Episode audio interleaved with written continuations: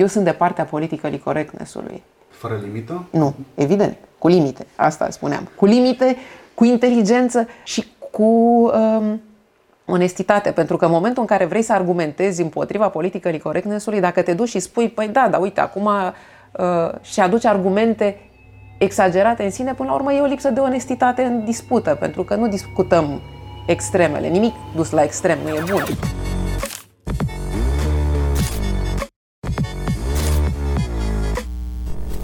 Salut, e sâmbătă din nou și e singura zi în care, într-adevăr, am prins uh, liber.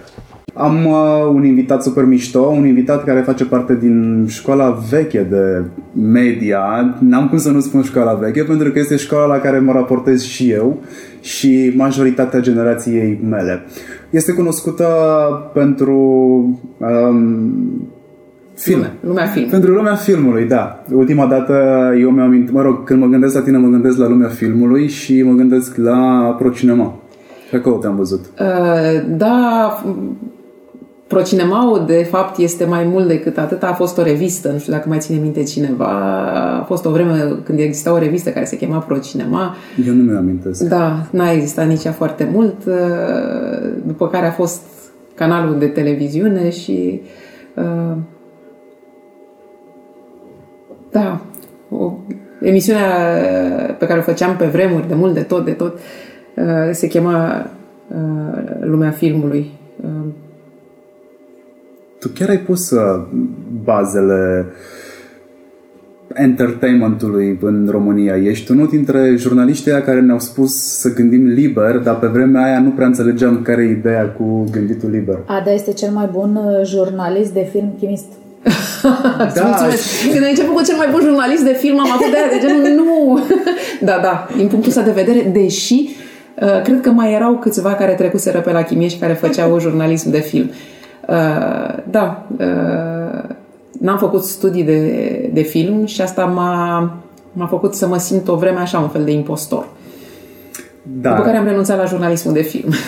Dar ai stat uh, în copilărie cel puțin șase ore în frig, la coadă, ca să vezi 101 dalmațieni pentru a câta oară. Da, uh, țin minte și acum uh, era un fel de cinematecă unde puseseră într-o iarnă în preajma Crăciunului în vânzare bilete. Mai văzusem pe bucățele la emisiunea aia de desene animate a Vioricăi Bucur, în care dădea în episoade filmele Disney. Deci îl văzusem acolo, îl mai văzusem în copilăria foarte fragedă, cred că era, să zicem, a patra, a cincea oară, dar nu poți. Adică, cum să nu vezi 101 dalmațieni când rulează 101 dalmațieni în cinematograf și cu cât e mai greu, cu atât e mai important. Da, n-a fost singurul film la care am uh, stat la coadă. Mi-am adus aminte, circulă pe Facebook uh, zilele astea uh, un fel de leapșa cu 10 filme pentru 10 zile. Și m-a, oblig- m-a obligat cumva să mă întorc așa și unul din lucrurile de care mi-am amintit a fost că tatăl meu era cel care mă ducea la film și mă ducea la desene animate, la Disney și ce mai apărea Parisul Vesel și așa mai departe. Mă ducea acolo, dar mă ducea cu el și la filme polițiste și la western și ce mai apăreau pe vremea aia și așa am văzut pe la 8 ani filme cu Alain Delon, cu uh, împușcături și destul de dure. În ziua de astăzi probabil ar fi considerate nepotrivite, dar mie mi-au plăcut și m-au marcat cumva și acum îmi plac poveștile polițiste. În ziua de astăzi, cu foarte mult politically correctness în jur, inclusiv Tom și Jerry sunt prea brutale pentru copii. Dar știi că e adevărat? Da, am citit studii și am văzut. Nu, uh, acum în mod special Tom și Jerry, că vorbim de Tom și Jerry, m-am uitat și eu și uh, când copilul meu cel mic are acum 14 ani, dar când era el foarte mic, mă gândeam să-i citesc povești. Și vreau să citesc capra cu trei și m-am îngrozit. Am zis, Doamne, cum îi explic eu copilul? copilului așa ceva. Uh, deci da, sunt unele dintre ele un pic prea uh, dure. Există un rol al poveștilor și filmelor pentru care sunt atât de dure, trebuie să spună ai grijă că altfel o încurci. Da, altfel și dacă nu te sperie, nu sunt eficiente. Altfel nu cred că am face diferența între bine și rău de când uh, începem să conștientizăm lumea din jur. Poveștile sunt cele care ne setează niște așteptări, da.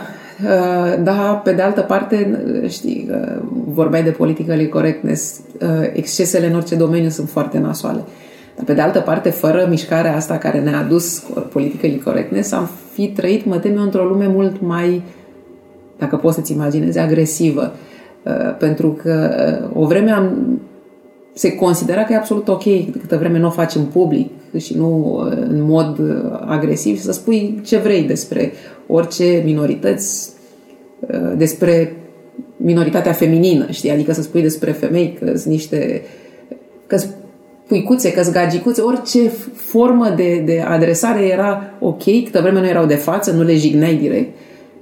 Numai că, iarăși, studii și experiența a dovedit că felul în care te referi la cineva în absența lui îți influențează comportamentul în prezență și dacă te referi la femei în mod constant, ca să zicem, uh, puicuțe și, uh, și automat când ai de-a face cu ele, le, le tratezi așa ca pe o prezență minoră. Deci felul în care te referi îți influențează felul în care te gândești și asta îți influențează comportamentul și un pic de uh, curățenie, de disciplină în, în modul în care denumim lucrurile uh, poate să genereze un pic mai multă generozitate sau compasiune în felul în care interacționăm cu oamenii respectiv. Am zis lucrurile, mă refer la oameni în special.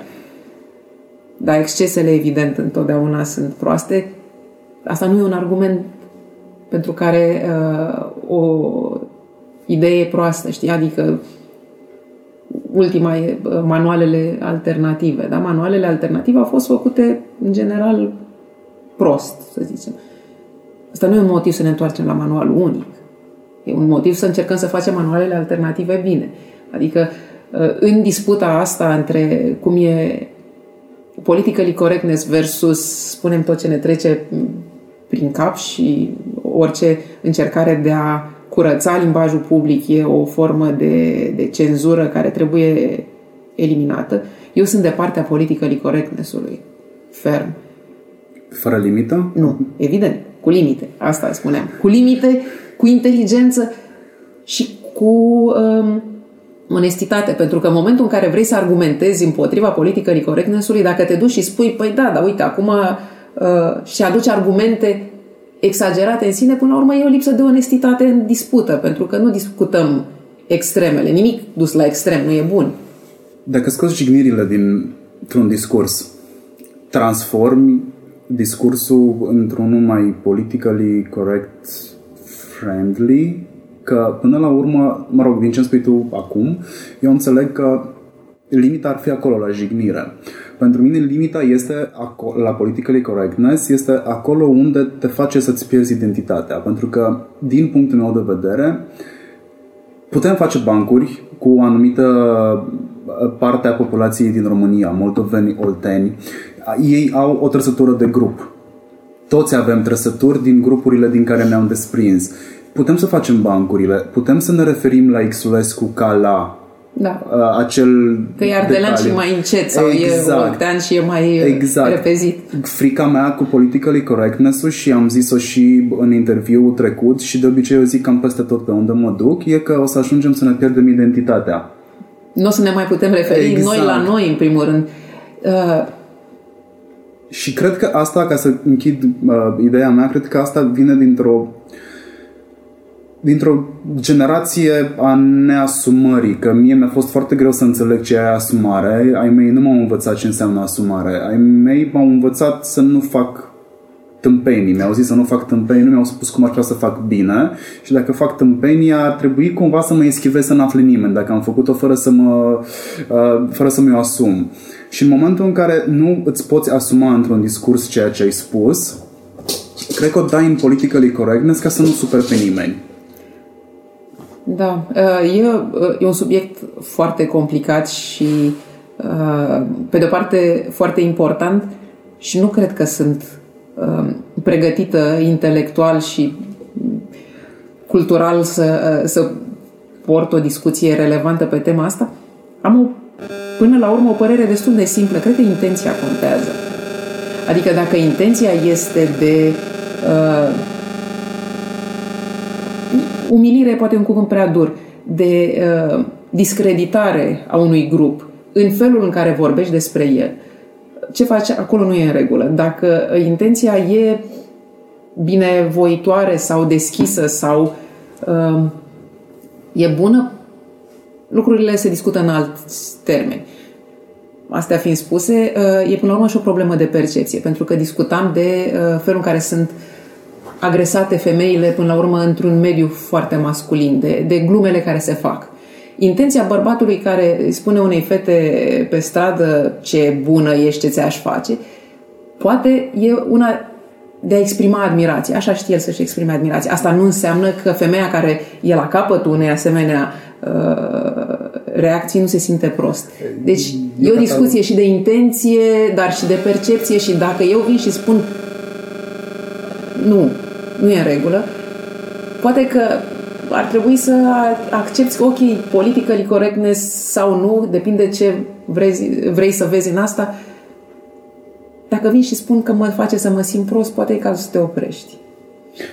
Ce exemplu pe care mi-l dai tu mie, că sunt unul din între cei care reprezintă bărbații, îl cataloghez de mitocanism și grobianism. Nu poți să-ți pe stradă după cineva pentru că pur și simplu mușchii îți permit asta sau uh, că te-ai născut un regnul tău uh, puțin mai cu putere decât uh, celălalt.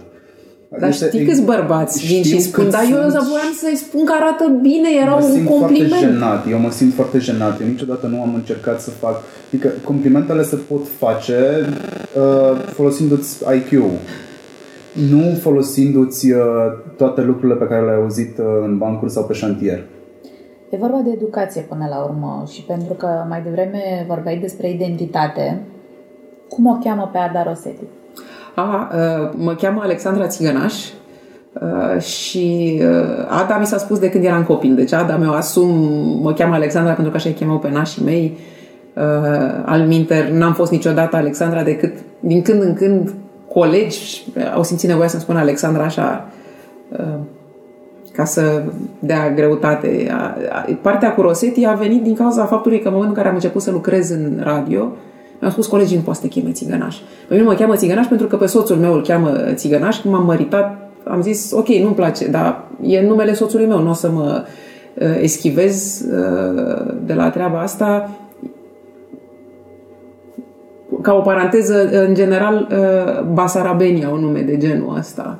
Că îi cheamă zeamă neagră, că îi cheamă covăseala, un nume foarte uh, specifice și în mod special ăștia de, se cheamă țigănași, sunt dintr-un sat care se cheamă Țigănești. Uh, dar asta e, așa mă chema și au zis nu poți să te cheme așa. Eram tânără și când au zis nu poți să te cheme la radio așa, trebuie să-ți găsim un nume, am zis ok, mă chema Angelescu înainte să mă mărit. Au zis mm, nici Angelescu nu sună și am luat-o rând pe rând, până la urmă a venit un coleg și a zis, hai să zicem Ada Rosetti. Și am zis, ok. Repet, eram tânără, dacă mi-ar fi zis cineva chestia asta acum, probabil că n-aș fi reacționat la fel de ușor. Pentru că târăsc după mine o chestie care e uh, discutabilă, adică mi-e rușine de ce mă cheamă altfel. Pe de altă parte, mă întâlnesc cu oameni și le trimit mail-uri de pe Alexandra Țigăna și mă întreabă cine e asta? Exact. Ai o secretară? Nu, sunt tot eu secretara mea. Uh, e o problemă. Întorcându-mă înapoi, probabil că n-aș fi uh, marșat. Aș fi uh, spus, nu, frate, nu vreți, la revedere. Da, la 20 și un pic de ani nu prea ai uh, tăria când vin niște oameni și spun, a, dacă vrei la radio trebuie să te cheme altfel. Și am acceptat. Acum nu-mi pare rău pentru că cum să spun, am, am identitatea mea de Ada Rosetti, așa știi, și îmi permite cumva și un joc în care mă ascund și mă, mă ascund și nu mă ascund. Dar, uh, da, uh, n-am uh, de câțiva ani buni, spun explicit și încerc să atrag atenția că tot eu sunt, pentru că de când nu mai sunt, sau sunt fostă vedetă, am, mai e mult, e mult de când am mai avut o emisiune la TV, am avut funcții de oarecum de management în care trebuie să semnez contracte și atunci trebuia să apar ca să, să spun cum mă cheamă și uh, ca să evit explicațiile am încercat să le leg, să spun Alexandra Țigănaș, also known as Ada Rosetti. Dar în continuare e... Există diferență între Ada Rosetti și Alexandra Țigănaș?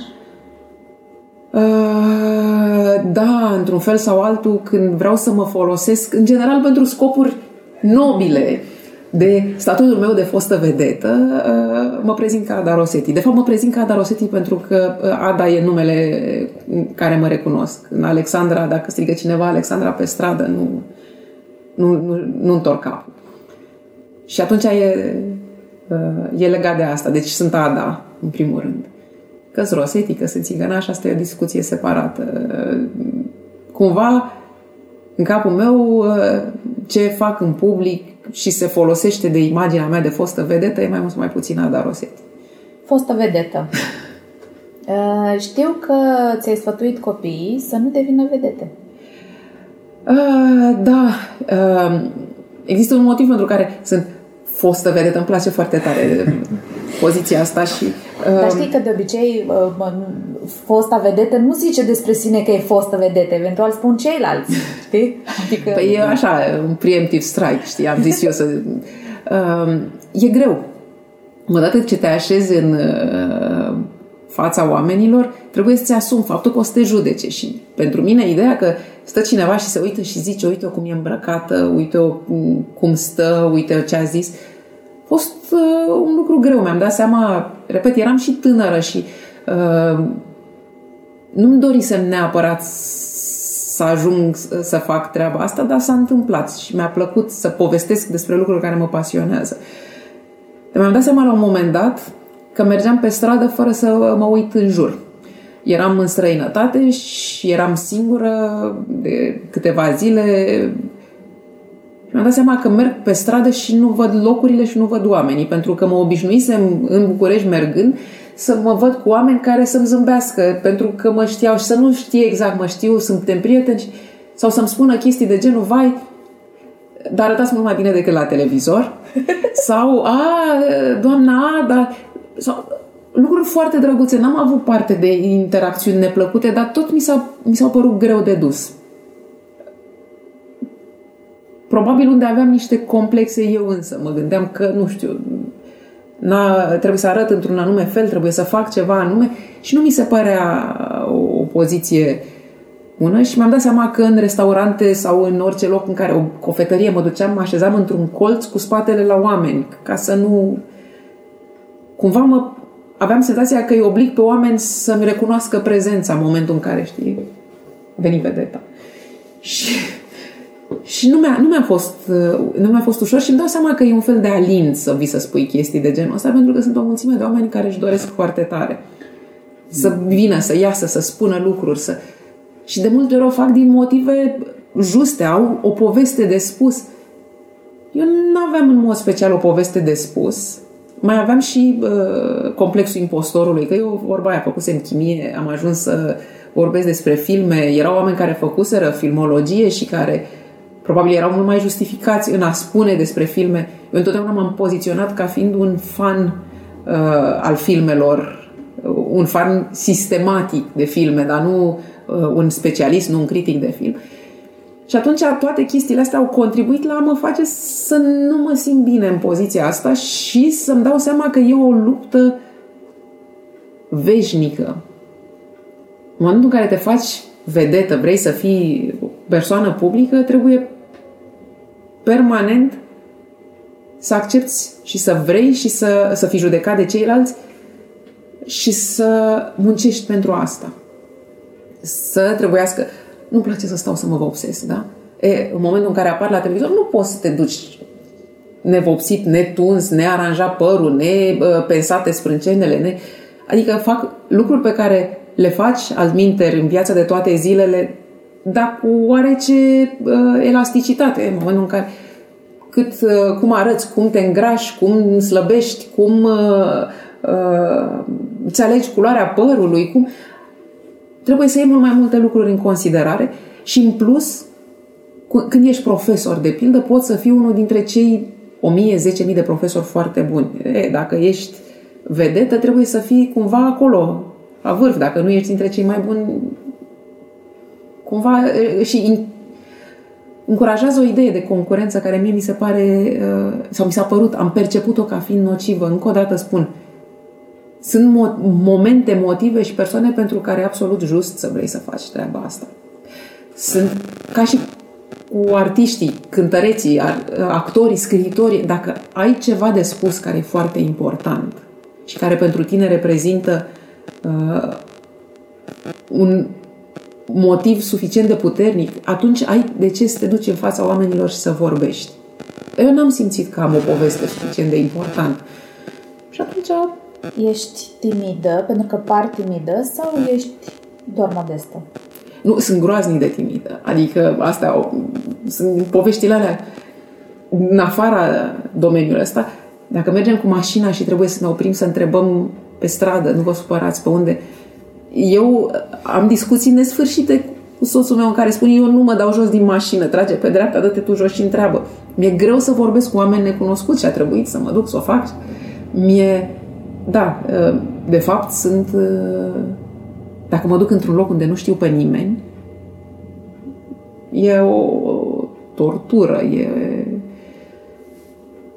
Și nu, nu cred că sunt modestă, ca să, să spun, nu cred că modestia mă face să nu vreau lucrurile astea, cât uh,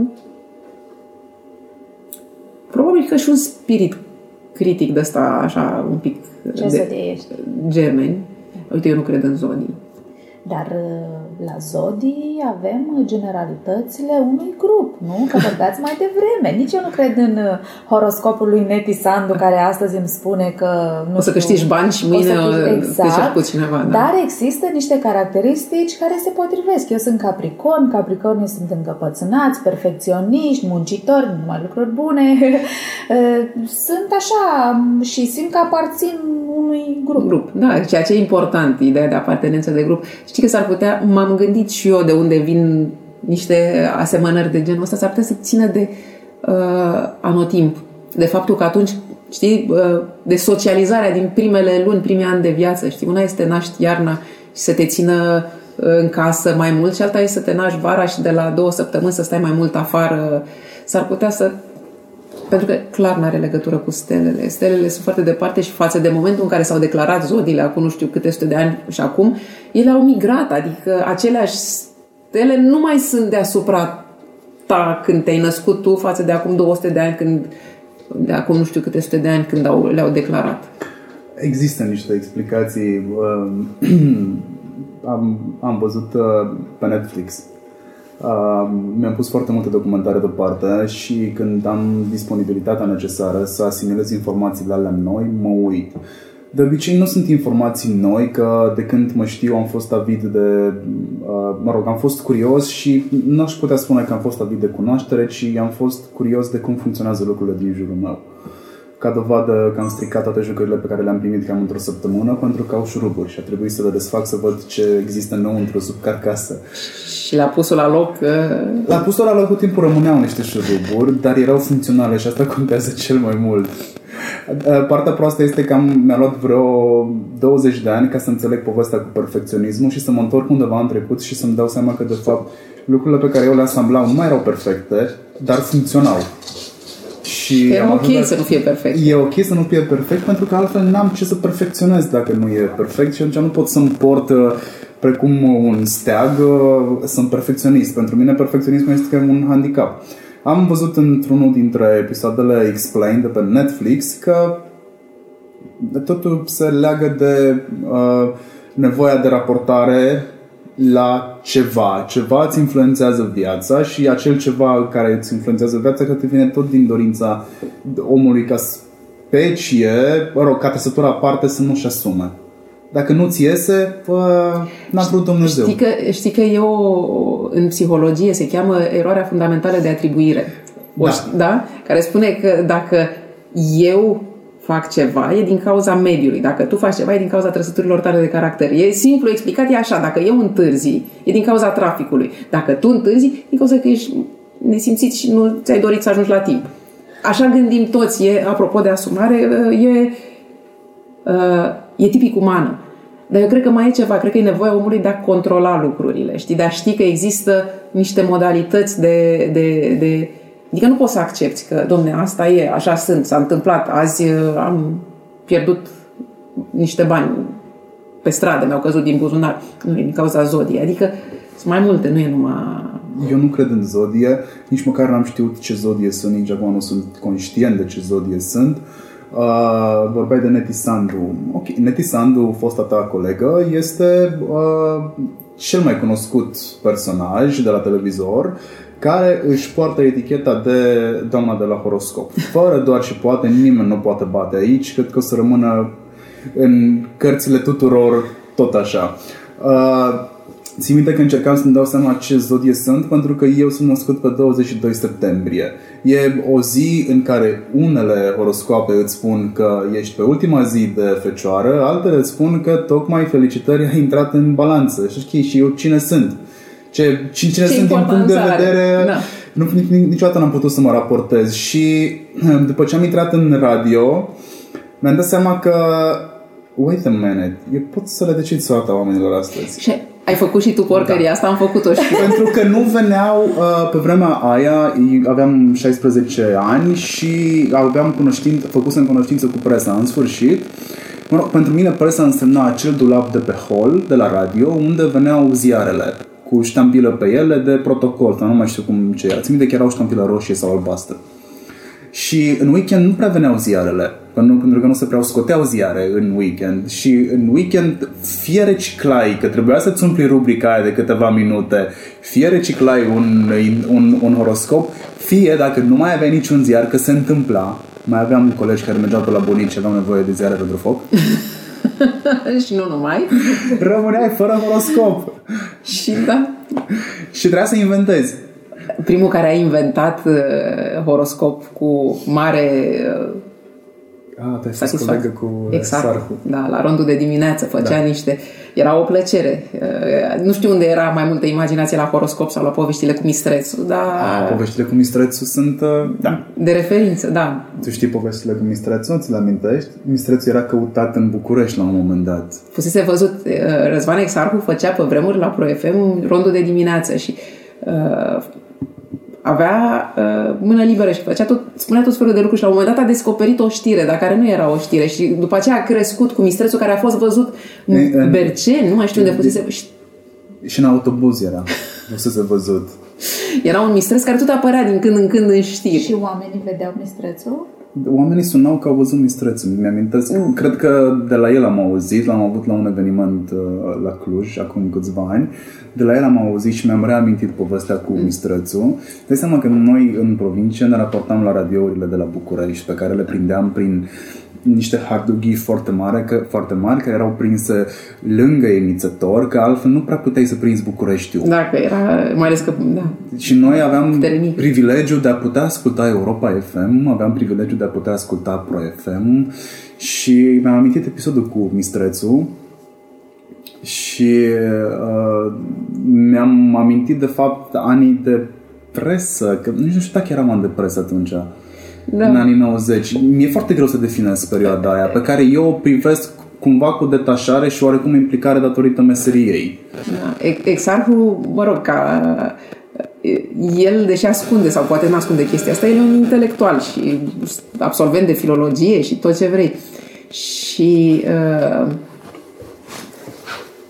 el făcea un fel de proză urmuziană în emisiune. Era, uh, dar după aia am avut și eu o un an am condus o revistă care se chema Ce se vede, tot în grupul Media Pro, un fel de ghid TV și de media și așa mai departe și acolo am făcut sistematic, era săptămânală, da? sistematic am făcut horoscop uh, după mintea și imaginația noastră și a fost foarte distractiv. Uh, ne gândeam la cineva pe care știam în zodia respectivă și ne gândeam să-i spunem ia să vedem ce face... Cum îi decidem uh, soarta astăzi. Da, ce face Mariana astăzi. Um, sau săptămâna asta... Da, săptămâna asta o să câștige bani că trebuie să ne luăm salariile sau săptămâna asta mm, nu luăm salariile în nasol. Știi? Uh, dar e o poveste, o poveste, e un experiment făcut, trebuie să verific că tot spun povestea și nu mai știu cine a făcut experimentul ăsta, s-a adus un profesor universitar într-un îi poartă numele experiment, mă rog, îi poartă numele experimentul, evident. Uh, este și o teorie care îi poartă numele. Uh, nu reușești nici cum să-i ții minte numele tipului. E un nume foarte lambicat. Care s-a dus și a dat unor studenți A spus, ne-am uitat pe datele voastre de naștere, v-am făcut horoscopul, luați, citiți și au pus să evalueze cât de uh, corect e horoscopul respectiv. Deci era făcut fiecare cu numele uh, și cu data nașterii luată din datele de înscriere, în fine. După care și au evaluat și după aceea le-au cerut să dea de la unul la altul horoscopul și era același horoscop la toată lumea și gradul de, de satisfacție era undeva înspre 80%. Nu singur a zis că nu se potrivește cu Deloc, ce. da, da. Nu se potrivește deloc. Adică, știi cum e, dacă spune ceva și niciun horoscop, lumea asta nu o să spună, ești uh, un mincinos ne, uh, nerușinat. Wishful thinking. Da. Și atunci sunt chestii generice în care te regăsești, dar ai dreptate, e și o chestie de apartenență, știi? Adică, a, uite, e cineva cu care mă înțeleg pentru că e efectul ăsta, știi, al așteptării. De, știi? Dacă tu te aștepți să te împaci bine cu cineva pentru că la horoscop îți spune că o să te împaci bine cu persoana respectivă, probabil că faci un pic mai mult efort și te împaci mai bine cu persoana respectivă. Păi eu sunt capricorn, el este fecioară, că nu are voie să fie balanță și horoscopul spune că avem compatibilitate 100%. Dar n-am voie să fiu balanță. Dacă Nu era are balanță, voie, era că un la balanță nenorocire. am 0%. Mă, când mă trezesc, mă asigur că nu sunt balanță. Fiecare zi. Uh, La mine, la horoscop, în- da, între Capricorn și balanță, compatibilitate 0% și ca să verific asta, m-am uitat cu două balanțe și da, este adevăr. Checked. Am- Da, am da, da, da, da, da, da, da, da, științific vorbind, da, e, da. e adevărat că, că statistic vorbind nu e neapărat relevant, dar da. Uh, Știu că ești mamă tânără, ai născut la 20 De ani. și do- 20, da, aveam 20 de ani când am făcut Și eu pe tot 20 de ani și toată lumea când aude, vai, dar ce curajoasă ai fost! Uh, nu, eu am fost doar inconștientă. E mult mai ușor să uh, crești un copil la 20 de ani. Nu, nu Îl iei cu tine. conștientizai uh, importanța Și nici nu-ți făceai atâtea socotel cu da să îi asigur. ai făcut un copil, știi? Da. Hai să-l cresc. Adică, Da, da, da, Și am da, ai crescut mâncare, acolo. mâncare, da. Da. E, ma- da, așa e. Uh, Și după aia, când îl faci pe al doilea, știi, descoperi că mamă, câte probleme nu mi-am pus, știi, din categoria, dar oare este mediul cel mai... Dar eu am făcut cu copiii mei un fel de teste, dar nu, nu sunt teste, nu sunt experimente. Cu cel mare pe care l-am făcut la 20 de ani, eram eu încă foarte revoltată de, de felul în care am, de educația din jur și că am spus eu nu vreau să cresc un copil obedient, eu vreau să cresc un copil responsabil. Și de mic am spus chestii de alea, de gen nu, nu vrei să te duci la școală, e treaba ta, nu vrei să-ți faci lecțiile, tu te duci cu ele nefăcute, ești copilul meu, te iubesc oricum, Uh, dacă o să iei patru, ne descurcăm. Și mi-am dat seama, pe măsură ce creștea, că i-am pus foarte mult, o povară foarte mare pe umeri, pentru că copiii nu sunt la vârsta aia, știi, când mai cresc pe la adolescență, poți să începi să-i ajuți să devină responsabili. Dar la 5 ani, la 6 ani e greu și nu e, nu e o povară pe care ei sunt pregătiți. să o- știi, Plus că simt nevoia să se revolte față de ceva și n-au față de ce că tu îi lași.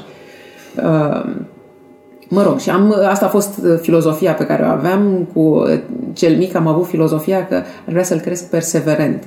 După care am stat de vorbă cu un psiholog care mi-a spus, știi, toate teoriile astea nu fac doi bani, copiii învață din ce văd.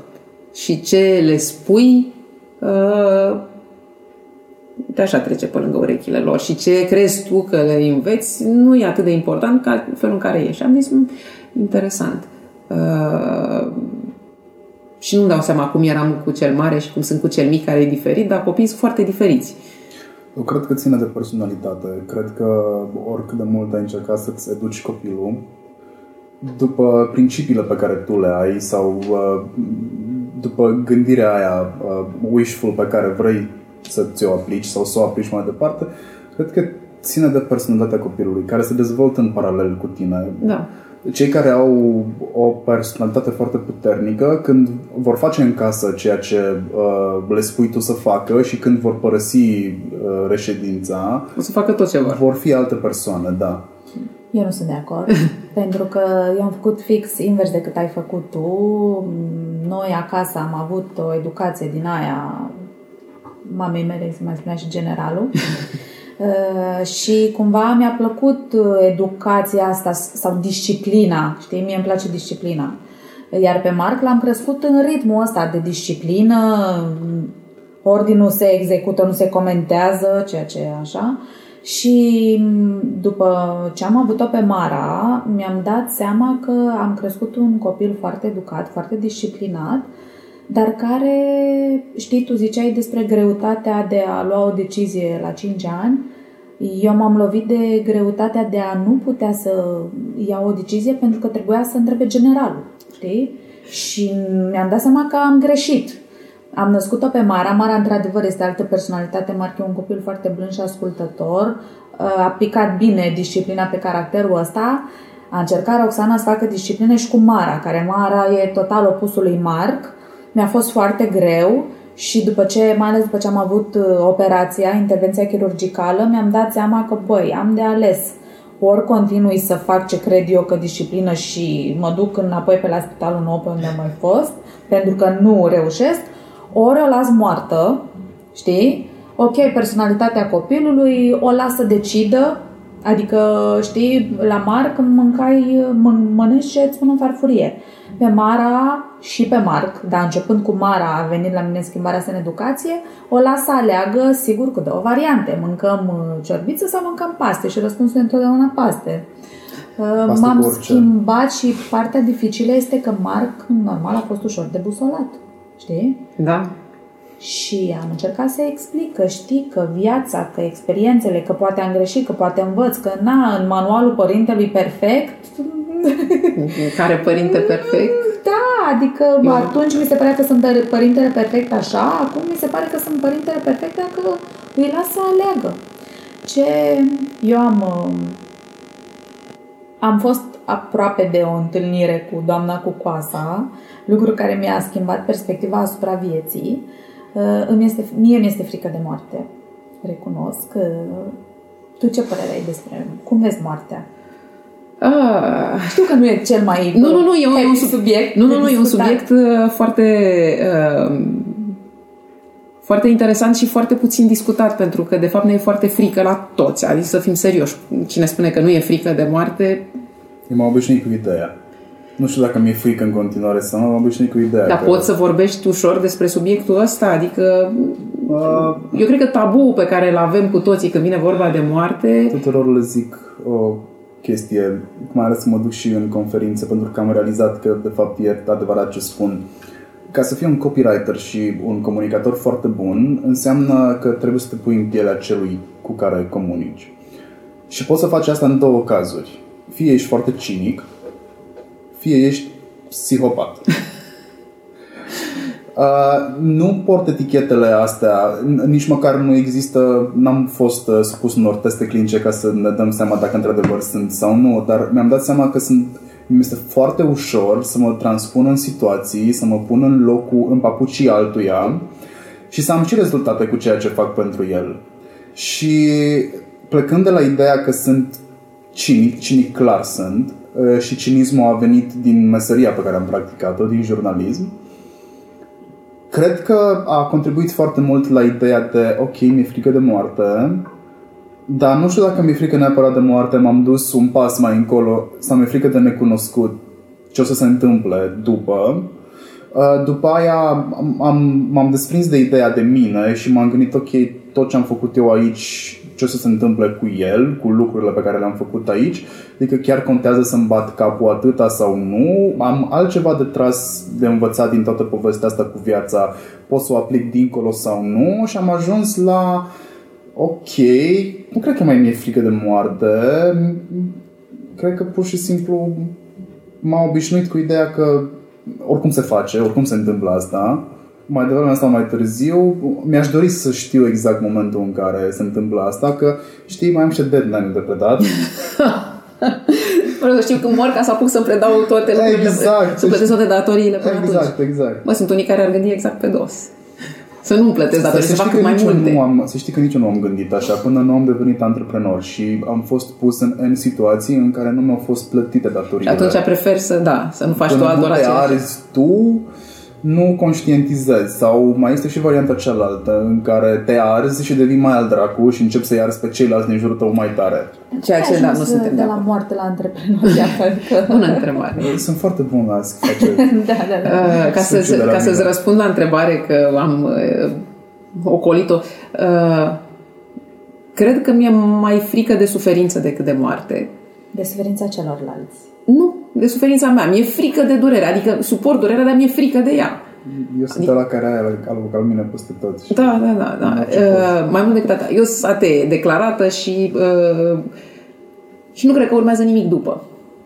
Am o cană pe care scrie Atheistic Club Celebrating Life Before Death, ceea ce reprezintă, uh, ca să zic așa, până la urmă am, mi-am descoperit moto în viață. Adică în, încerc să mă uit la ceea ce mi se întâmplă de acum până la moarte ca fiind cel mai important lucru pe care pot să-l influențez. Nu pot să influențez ce urmează după și atunci încerc și pe măsură ce am bătrânesc devine tot mai puternică nevoia mea de a face lucruri relevante pentru mine, pentru cei din jur, pentru... Adică mi se pare mai puțin important, de pildă, să, uh, să fac bani decât mi se pare să uh, mă ocup de copii sau să las ceva în urma mea care mie mi se pare important. Spuneam, cred că frica de moarte e cea care m-a determinat să-mi schimb de câteva ori direcția în carieră și ultima oară, acum, practic anul ăsta, când am lăsat partea de media și uh, management și făcut bani pentru shareholderii companiei și crescut cota de piață și mai știu eu ce, ca să uh, Mă întorc în uh, zona învățământului pentru că e un, e un subiect vechi, mi-a plăcut foarte tare de când am citit prima oară despre treaba asta. Uh, comunicarea științei, faptul că oamenii care fac știință nu vorbesc despre asta și am zis ok, se face, se face foarte mult afară. Am aflat prima oară citind un articol despre Alan Alda, ăla din Mesh, care după ce, după ce a plecat, s-a terminat Mesh, era celebru, l-au invitat cei de la uh, de la PBS, Public Broadcasting System, televiziunea publică americană. El funcționează altfel decât la noi, nu e pe banii statului, e pe banii donatorilor. Care, și care face educație prin mass media într-un mod insistent, a fost invitat să fie gazda unor emisiuni de știință. Și el la început a fost prezentatorul care spunea două vorbe la început, la sfârșit, după care l-au pus să fie și narator și după care el a zis, da, vreau să fiu eu cel care ia interviuri oamenilor de știință și s-a lovit de faptul că oamenii de știință nu sunt stare să răspundă la întrebări într-un mod care să facă emisiunea interesantă. Adică ei puteau să-ți explice cei cu găurile negre, dar dura două ceasuri și își făceau 30 de ecuații. Nu e exact răspunsul care... Răspunsul simplu e dacă arunc un spray într-o gaură neagră, ce se întâmplă? E o întrebare foarte bună cu un răspuns foarte complicat. Adică nu e un răspuns simplu. Nu e niciun specialist în găuri negre nu poate să se răspundă la chestia Doar asta. și la fizică cuantică cred că, dacă bine mi amintesc din am citit, pe care am citit uh, despre fizică cuantică și mi-a, mi s-a părut interesant, dar nu pot să mă laud că pot să explic cuiva ce am înțeles. Adică e... Uh, e, și uh, s-a apucat să stea de vorbă înainte de interviuri cu oamenii de știință. El, fiind actor, făcuse foarte mult improvizație. Improvizație e o tehnică specială care nu e, are legătură cu ce cred cei care nu știu ce improvizația cu vorbitul liber. Din potrivă, are legătură cu jocuri cu reguli. Și făcea cu ei un fel de jocuri cu reguli ca să-i ajute să înțeleagă un pic că vorbesc cu altcineva, să se pună cumva în pielea celuilalt, să facă munca de cinic. cinic. Sau nu, nu sunt de acord că se cheamă cinic ce zici tu, dar asta e altă discuție.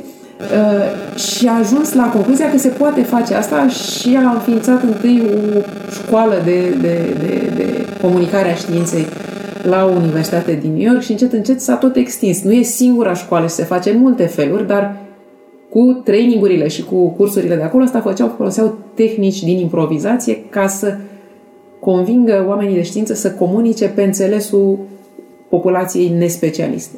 Și a fost o chestie care mi-a plăcut extraordinar. După aia m-am apucat să citesc și am descoperit că se face. De mult se face. Și în România nu se face deloc. Și am zis, ok, ce facem? Și în timp m-am dus să stau de vorbă cu niște oameni să zic, hai să facem niște cursuri gratuite pentru cine vrea.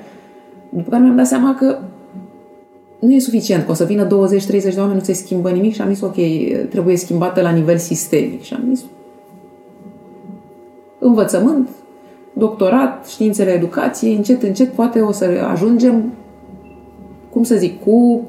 Și am avut sprijinul multor oameni din zona asta, uh, prorector, conducătorul meu de lucrare și așa mai departe, care au zis, da, interesant, cred că era nevoie și nu se oferise nimeni și nimeni nu avea resurse, știi cum ești ocupat, lucrezi, îți faci cercetările, dar nu avea timp să se ducă să să studieze chestia asta. Așa că, mă, cu alte cuvinte, m-am dus să-mi dau un doctorat în științele educației despre cum să predai un curs de comunicare la studenții de la facultățile de științe.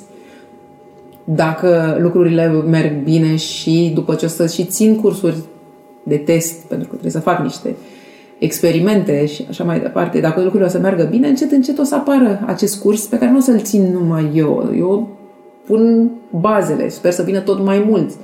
Ca în câțiva ani să ajungem să avem și noi o școală de comunicare a științei în România, pentru că mi se pare important. Pentru că mie știința mi se pare foarte mișto și pentru că cred că dacă nu vorbim despre ea suficient de mult, ă, o să dispară interesul tinerilor și nu numai al tinerilor. Mie mi se pare că tinerii, spre deosebire de noi, sunt mult mai interesați de rotițele din spatele lumii. Unii dintre ei. E drept că mă raportez la Marc în mare parte, despre care am ajuns să aflu din greșeală că el, când stă pe YouTube, nu urmărește uh, cei mai titrați uh, videoblogări, vloggeri. Uh, el urmărește foarte multe canale de știință și uh, urmărește foarte multe foarte multe episoade despre uh, how to tear apart things. Da. Ok, nu știam chestia asta. Nici măcar nu știam că există partea aia de YouTube. Păi tu scoteai șurubelele și vedeai înăuntru, el se uite pe YouTube. Și da. nu mai are nevoie să le scoată el, că le scoate altul înaintea lui. Da. da uh, sunt, există, sunt foarte mișto și sunt o mulțime de tineri care sunt interesați dar nu toți ajung la facultăți. Știi foarte bine, ai văzut și tu datele, anul ăsta s-au uitat și au spus parcă erau 400.000 de studenți mai puțin acum decât mai puțin anul ăsta decât acum 9 ani, cred că 2009 era anul de referință. Și da, între timp s-a înăsprit bacalaureatul și nu termină la fel de mulți tineri. Da, ok, ar trebui să-i recupereze pe cei din anul trecut care nu terminaseră. Unii pleacă în străinătate, sunt mai mulți, dar nu sunt suficient de mulți. Când am fost, când ne-am întâlnit la RIUF, am întrebat pe uh, organizatorul RIUF și mi-a spus nici pe departe nu sunt cât să se simtă să fie un procent considerabil din cei 400 de mii care lipsesc. A scăzut și natalitatea, ok, sunt și acolo, dar rămâne faptul că proporția tinerilor care termină liceu și se duc în învățământul superior scade. Și știu de la facultăți că sunt facultăți care au tot mai puțini studenți și care încet, încet nu-și mai pot justifica încă nu-și mai pot just... Da, Ca se pune sub semnul întrebării existența lor. Dar nu poți să spui, gata, nu avem suficient studenți la chimie, închidem facultatea de chimie, pentru că dacă nu ai o facultate de chimie, nu-ți mai face nimeni, las cercetarea la o parte, nu o să se mai facă nimeni profesor de chimie și te trezești în 20 de ani când nu are cine să predea chimia în școli. Ce te faci?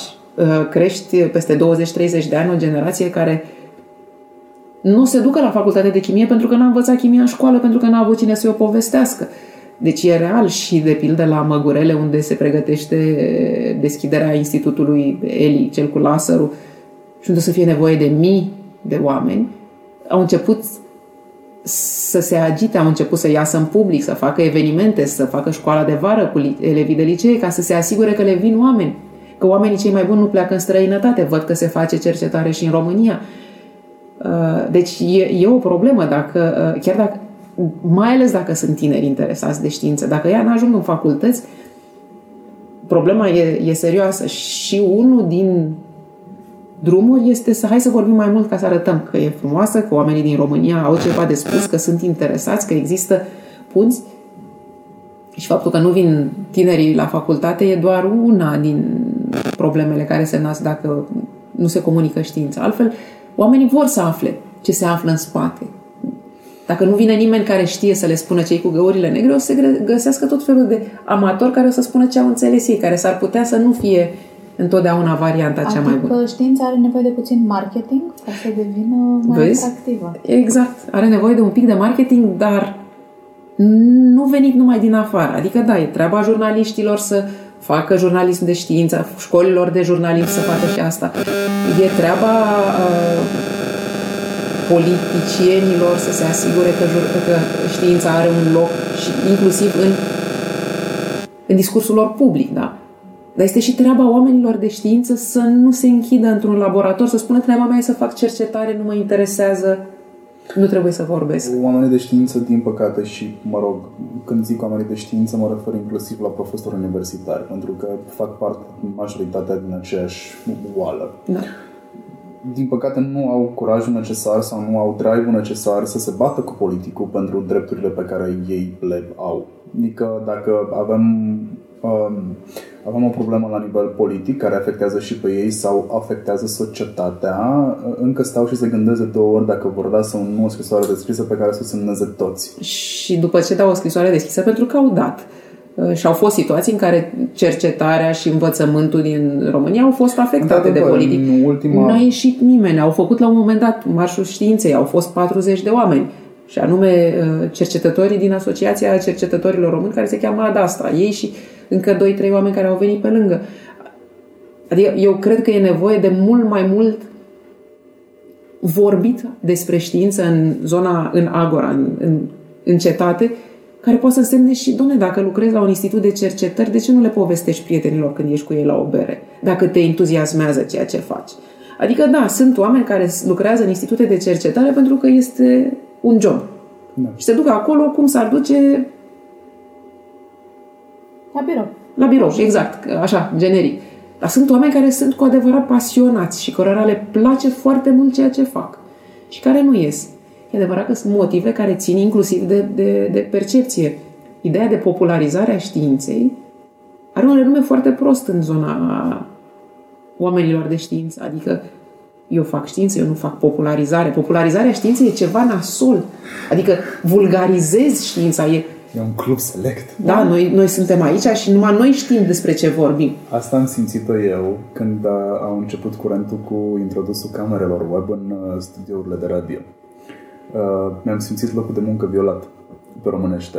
Nu pentru că n-ar fi fost cool să vezi ce e acolo înăuntru, uh, ci pentru că, băi, radio are o aură de mister, hai să nu spargem și cumva relaționez cu ce îmi spui tu mie, cu oamenii de știință, cred că dacă vorbim despre știință la un nivel accesibil, spargem grupul sau îl transformăm într-un uh, cancan mainstream. Bănuiesc că oamenii de știință da. nu plac The Big Bang Theory, care mie mi se pare un uh, serial foarte bun despre niște oameni de știință care au uh, uh, au niște social skills foarte proaste teoretic, pentru că de fapt aia din serial o duc destul de bine da. în comparație cu realitatea ta, da. Așa e, nu știu dacă îl... Nu, știu sigur că nu îl apreciază foarte tare din motive care țin exact de simplificarea lucrurilor. De... Ca să le ținem complicate, să nu... Uh, e și o teamă, știi? Aia cu dacă toată lumea înțelege ce fac eu, poate nu o să mai fie nevoie de mine. Dar cred că e mai mică teama de uh, nu o să mai fie nevoie de mine, cât uh, Uh, statutul meu de uh, expert poate să fie amenințat. Dar sunt multe, de fapt. Uh, și am citit foarte mult și cred că este și o problemă de identitate. Adică ți se spune ești cercetător, deci e absolut ok să nu comunici. Adică nu ți se spune tu ești om de știință și ești un purtător de imagine al științei pe care o studiezi și un purtător de uh, mesaj legat de... Nu, tu ești cercetător și e ok să stai în, în, în laboratorul tău să nu ieși de acolo niciodată. Știi că se corelează foarte mult asta. Asta e o ipoteză, nu-i spun teorie, pentru că este o ipoteză pe care o am, pe care ar trebui să o verific. Știi, sunt cele cinci uh, trăsături majore de, de caracter, alea cu care te naști și practic rămân, the big five. Și uh, cred că există o corelație între, ok, te duci la o facultate de știință, dacă ești extrovertit, te faci profesor. Dacă ești introvertit, te faci cercetător.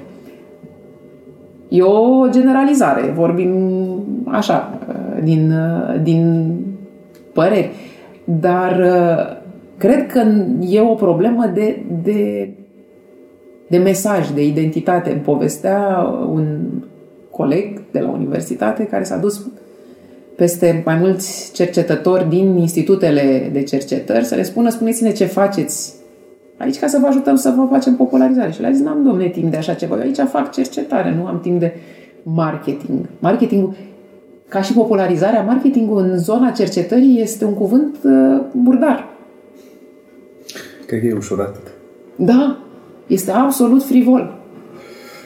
Care, de fapt, marketingul este o știință în sine și e o chestie foarte serioasă și Asta făcută bine e, până la urmă, strategie, da, vezi tu, uh, cred că și discuția legată de strategia cercetării e una pe care cercetătorii nu... Cred că asta se întâmplă în orice domeniu. Um, nu știu, cred că se întâmplă în uh, aviație, știi? Sau uite, cum vorbeam mai devreme despre aeromodelism și eu cu dronele, știi? Te uiți la, ok, au apărut și ăștia, ridică o dronă, tini, e mult mai complicat de atât, trebuie să iei tot procesul. Și te numești și pilot de dronă. Și te numești și pilot de dronă, știi? Că, ok, n-am avut alt nume să-i dau. Când salut, sunt Marian și uite, pilotez o dronă.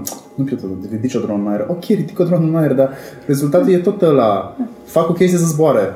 Da. Da, da, e prea ușor. Da, e, e prea, prea ușor. ușor. nu se pune. Nu poți să devalorizezi munca unui om într-atât. Cred că de asta există și gap foarte mare între generații. Pentru că fiecare generație care urmează după tine tinde să simplifice.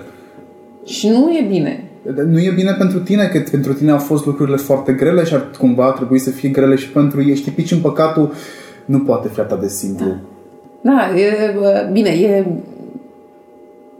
e până la urmă așa un cerc vicios uh, al uh, fiecare, fiecare generație crede că are cea mai mare provocare când vine vorba de rezolvat niște lucruri și cei care vin după ei ar trebui să fie uh, mult mai umili. Nu să se urce așa repede, repede. Știi, pe de altă parte, cine spunea treaba aia cu stăm pe umerii giganților și vedem mai departe știință, știi? Adică te cațeri pe Newton, te cațeri pe Einstein, da. te cațeri pe cine a venit și mai vezi un pic mai departe, dar dacă nu poți să construiești pe ce s-a construit până la tine, n-ajungi nicăieri. Adică nu poți să începi prin a reinventa roata și a spera să ajungi mai departe decât au ajuns cei până... Nu e timp. Deja, evident, pleci de la ce au făcut ei las dinainte, faci lucrurile mai ușoare, e un fel de lipsă de generozitate, de... A, lipsă de generozitate și eu a cred generației că bătrâne față de cea tânără. incapabilitate de a da mai departe uh, meseria pe care o știi. Uh, Dacă e ceva care îmi provoacă, uh, nu știu, schimonoseli, e trebuie să fur meserie. Nu, nu trebuie să fur meserie. Da, dă-mi-o. Dă-mi-o, exact. De ce trebuie să mă chinui? Că ăla care mi-a spus că trebuie să fur meserie a spus-o într-un mod foarte piaristic, bă, sunt incapabil să dau mai departe ce am învățat eu. Nu știu să-ți explic, nu pot, n-am răbdare, n-am chef, n-am timp, pleacă. Dacă stai pe lângă mine și prinzi tu ceva bine, dacă nu, hai pa. Da. Sunt meserii pe lumea asta care nu Pot fi explicate? nu neapărat, care se explică mai greu, nu pot fi conceptualizate ușor. Dar pe de altă parte Cred și o treabă de acolo atitudine. vin oamenii ca tine care conștientizează că acea meserie are o problemă. Nu știe a se comunica pe sine și vine o să o ajut. Uite, pentru mine a rămas uh, Thank You for Smoking. E etalon acolo pentru orice comunicator. Personajul principal din Thank You for Smoking n-a făcut nicio școală, a folosit doar bunul simț și a reușit să se pună în pielea celuilalt, da? Thank You for Smoking este despre un piarist al industriei de tutun. Nu pot să Și, eu, și un film foarte distractiv. Da, și adică este și un- la sfârșitul... Exact. Ții minte când încerca copilului să explice, este un film pe care l-am văzut odată, dar cred că l-am memorat. Uh, când încerca să explice copilului uh, cum să simplifice ideile pe care le are, mie mi-a rămas foarte mult în cap chestia asta și tot acolo mă raportez. Dar a venit unul și a zis, ok, industria mea face rău, industria mea nu știe să comunice, hai să facem cumva să comunicăm chestia asta și mesele pe care ei le aveau o dată pe lună, el cu cei din industria de uh, armament, cu cei din industria de medicamente, discuțiile alea, ok, ție că s-a murit luna asta, Da. Și puteau să comunice chestia asta. Eu nu am conștientizat că știința, uite, are o problemă de comunicare până n-ai venit și ai spus tu. Adică nu te-a deranjat faptul că uh, de câte ori există o controversă că e uh, legată de, eu știu, vaccinare sau legată de uh, organisme modificate genetic sau lucruri mult mai simple, nu știu, uh, zborul cu avionul, știi? Uh, nu vine nimeni să spună uh, alo, sunt uh, și știu și am, uite aici în spate încetați cu prostiile. Adică nu, fapt, nu te-a deranjat faptul că nu ies din când în când Da. oameni de știință să spună Pe mine mă deranjează inclusiv că sunt jurnaliști uh, care se pretind că fac jurnalist pe o anumită nișă, hai să zicem text, de exemplu, că e cel mai accesibil și nu cunosc principii simple pe care eu le-am învățat și le-am asimilat pur și simplu uh, as a hobby. da. Și tu vii să mă explici mie ceva ce oricum este eronat din start, în, în modul în care îl expui. Și de ce vina jurnaliștilor sau e vina oamenilor de știință care nu sunt suficient de... De fapt, de ce vorbim despre vină? Că nu despre asta e Nu e vorba. despre asta. A cui responsabilitate e? Eu cred că e o responsabilitate comună. Și mai cred o chestie, că vorbeam mai devreme despre societate și democrație. Eu cred că uh, în uh, comunicarea despre știință e o oportunitate extraordinară de a comunica ceva dificil ce probabil discursul politic și public din ziua de astăzi nu, nu, nu acceptă relativitatea lucrurilor. Știi? În știință nu există adevăruri absolute. Știința nu operează cu adevărul. Știința operează cu fapte și cu teorii pe care le considerăm adevărate până la prima probă contrarie. În momentul în care zicem, stați așa, mergem înapoi, venim cu o nouă ipoteză, o testăm, vedem dacă există o teorie care să explice datele noi apărute.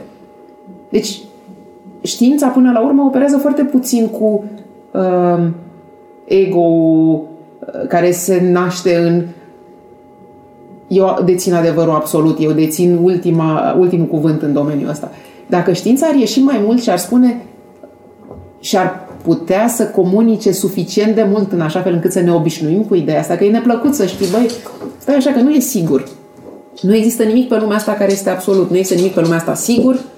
Cred că singurul lucru sigur pe lumea asta e moartea, că ne întoarce.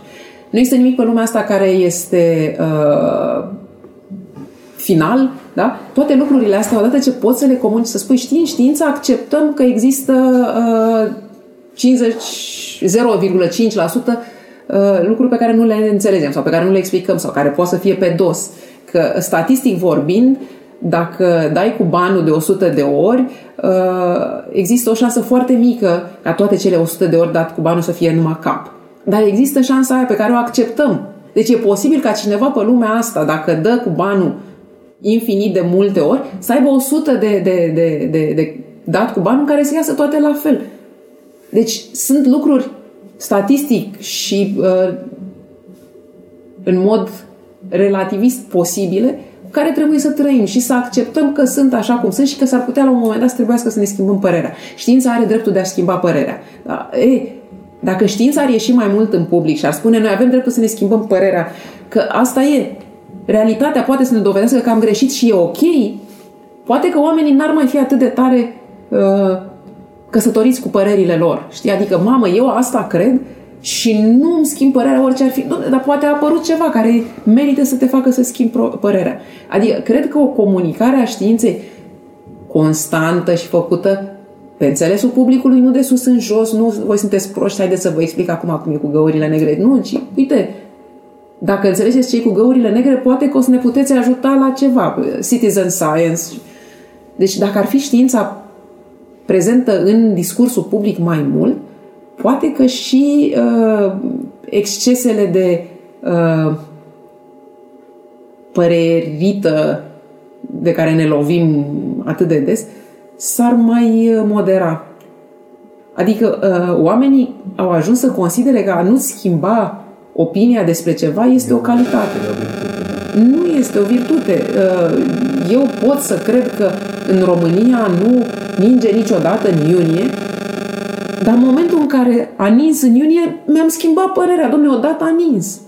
Unde e meritul în a crede ceva fără să-ți schimbi părerea? Ca să-ți schimbi părerea, accepti că ai greșit.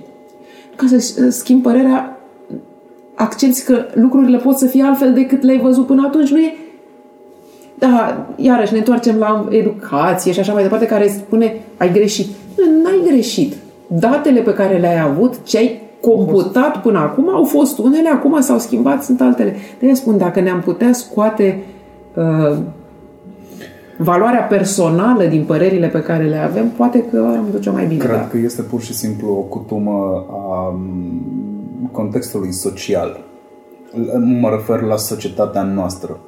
Este o cutumă venită din comunism, care a suferit o tranziție, încă este într-o tranziție, în care odată ce ai zis X lucru, rămâne X lucru, nu mai are cum să se schimbe. Și aici mă raportez la părinții mei, cu care am discuții pe subiecte pe care le-am tratat acum 10 ani. Păi acum 10 ani ai zis nu știu ce. Și mi este foarte greu să-i fac să înțeleagă că știi, în 10 ani s-au întâmplat foarte multe lucruri în jurul meu. Eu am cunoscut foarte mulți oameni. Eu am început să accept că nu am dreptate tot timpul. Eu îmi doresc să nu mai am dreptate tot timpul. Eu îmi doresc să-mi schimb părerile proaste cu unele mai bune. Și atunci e inevitabil că n-am cum să-mi doresc să am dreptate cu ce am zis acum 10 ani.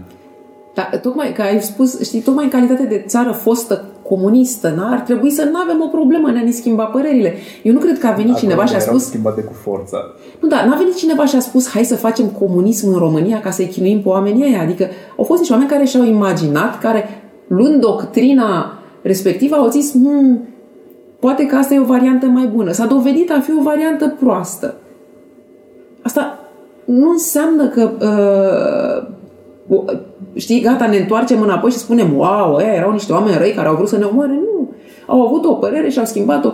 Pe vremea comunismului, hai să fim serioși, mulți dintre părinții noștri credeau că asta e, e bine. Asta, adică nu și-au pus nicio secundă problema că ar putea să evalueze politica în care trăiam altfel decât nu neapărat pozitiv, dar știi, ca un lucru dat care nu se poate schimba. Uite că s-a schimbat și e ok.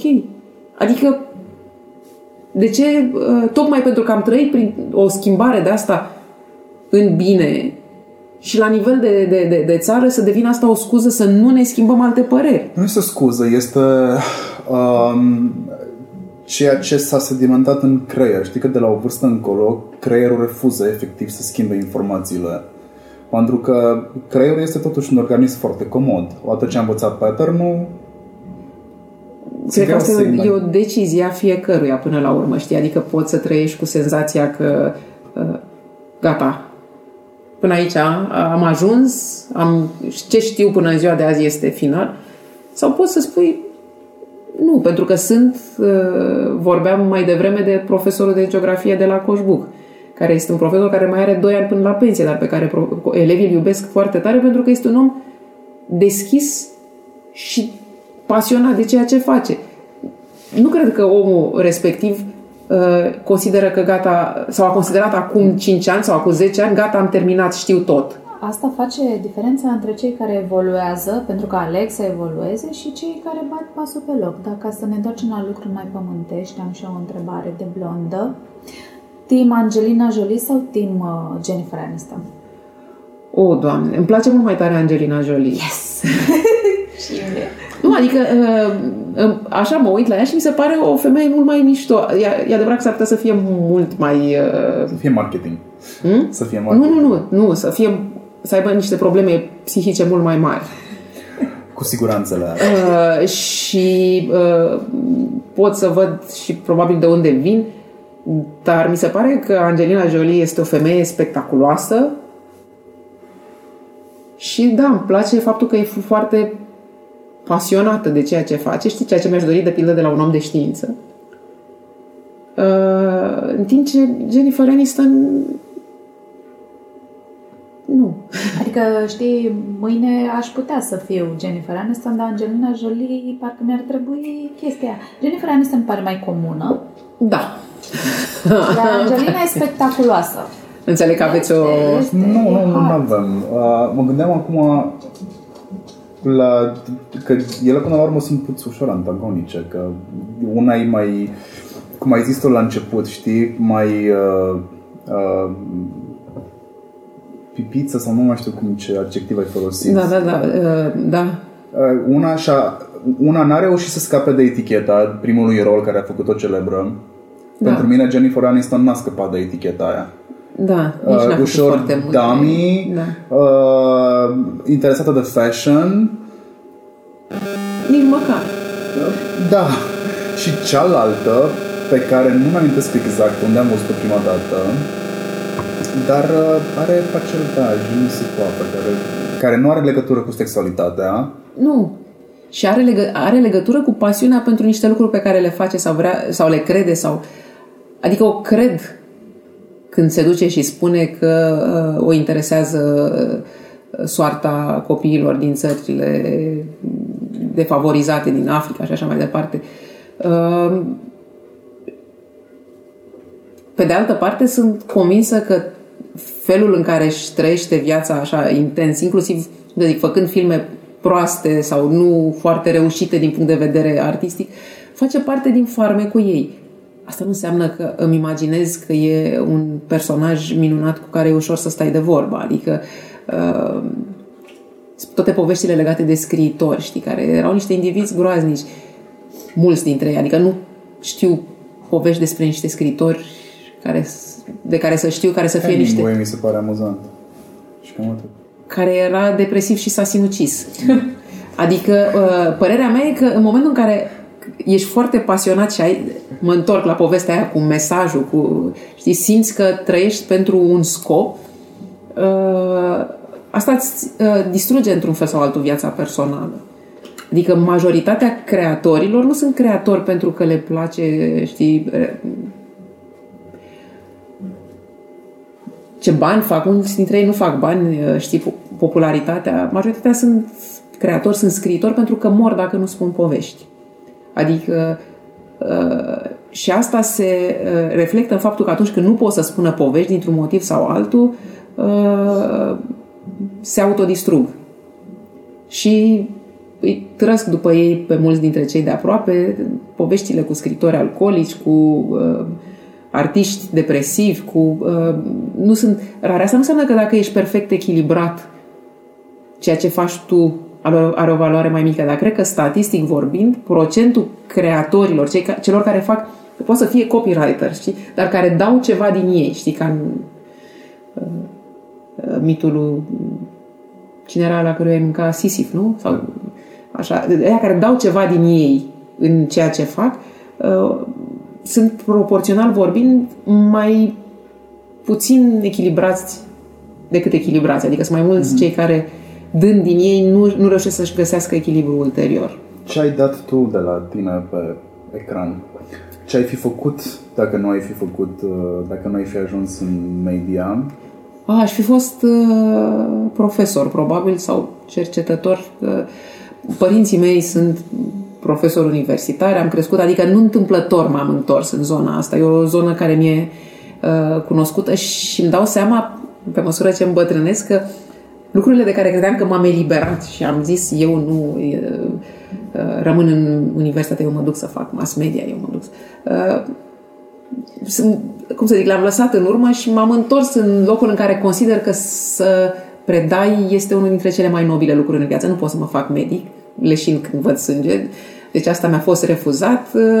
Cred că medicii și profesorii și pe acolo undeva, știi, sunt cele mai nobile meserii pe lumea asta. În afară de a fi scriitor și a schimba viețile mai multor oameni decât poți să atingi când lucrezi direct cu ei. Și uh, cred că până la urmă asta pot să dau din mine, un pic din mine, un pic din uh, ce am învățat, din ce știu. Încă nu pot, știi, asta îți povesteam că mi-a plăcut foarte tare cum ai venit și ai pus atât de vulnerabil istoria ta în fața tuturor în ideea în care asta îi ajută, știi?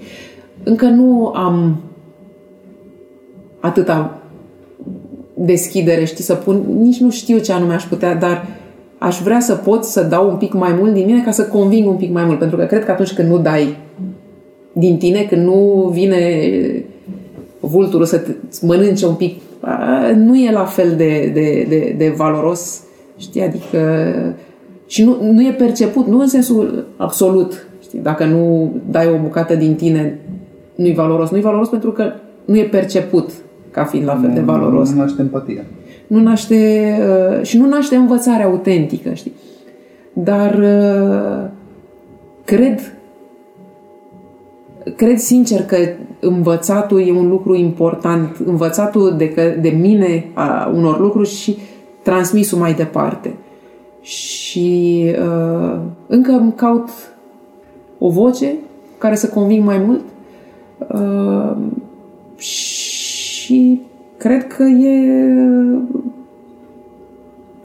e suficient. Și mă gândesc dacă reușești să schimbi știi, să, părerea, abordarea omului în felul în care să fie un pic mai bine și să crească un pic mai mult uh, înspre ceea ce poate să fie, merită, știi?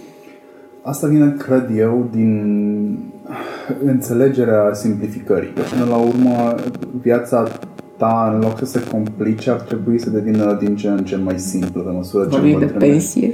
Nu mă refer la pensie. Glumesc. Uh, mă refer la faptul că, uite, uh, mi-aminteam acum, din ce discutai tu, mi-aminteam că îmi făceam griji ca în momentul în care o să trebuiască să comunic cu unei audiențe din ce în ce mai mari. Eu uh, cum o să știu că îmi fac bine meseria? Și mi-am că a venit un profesor și a zis, știi, meseria ta de jurnalist se rezumă la un singur lucru. Iei informația, o prelucrezi cât de obiectiv poți și o dai mai departe. Dacă unul din 10.000 are o opinie schimbată în momentul uh, tangenței, mă rog, după ce s-a produs tangența cu materialul tău, opinia este schimbată sau înțelegi ceva, tu ți-ai făcut meseria.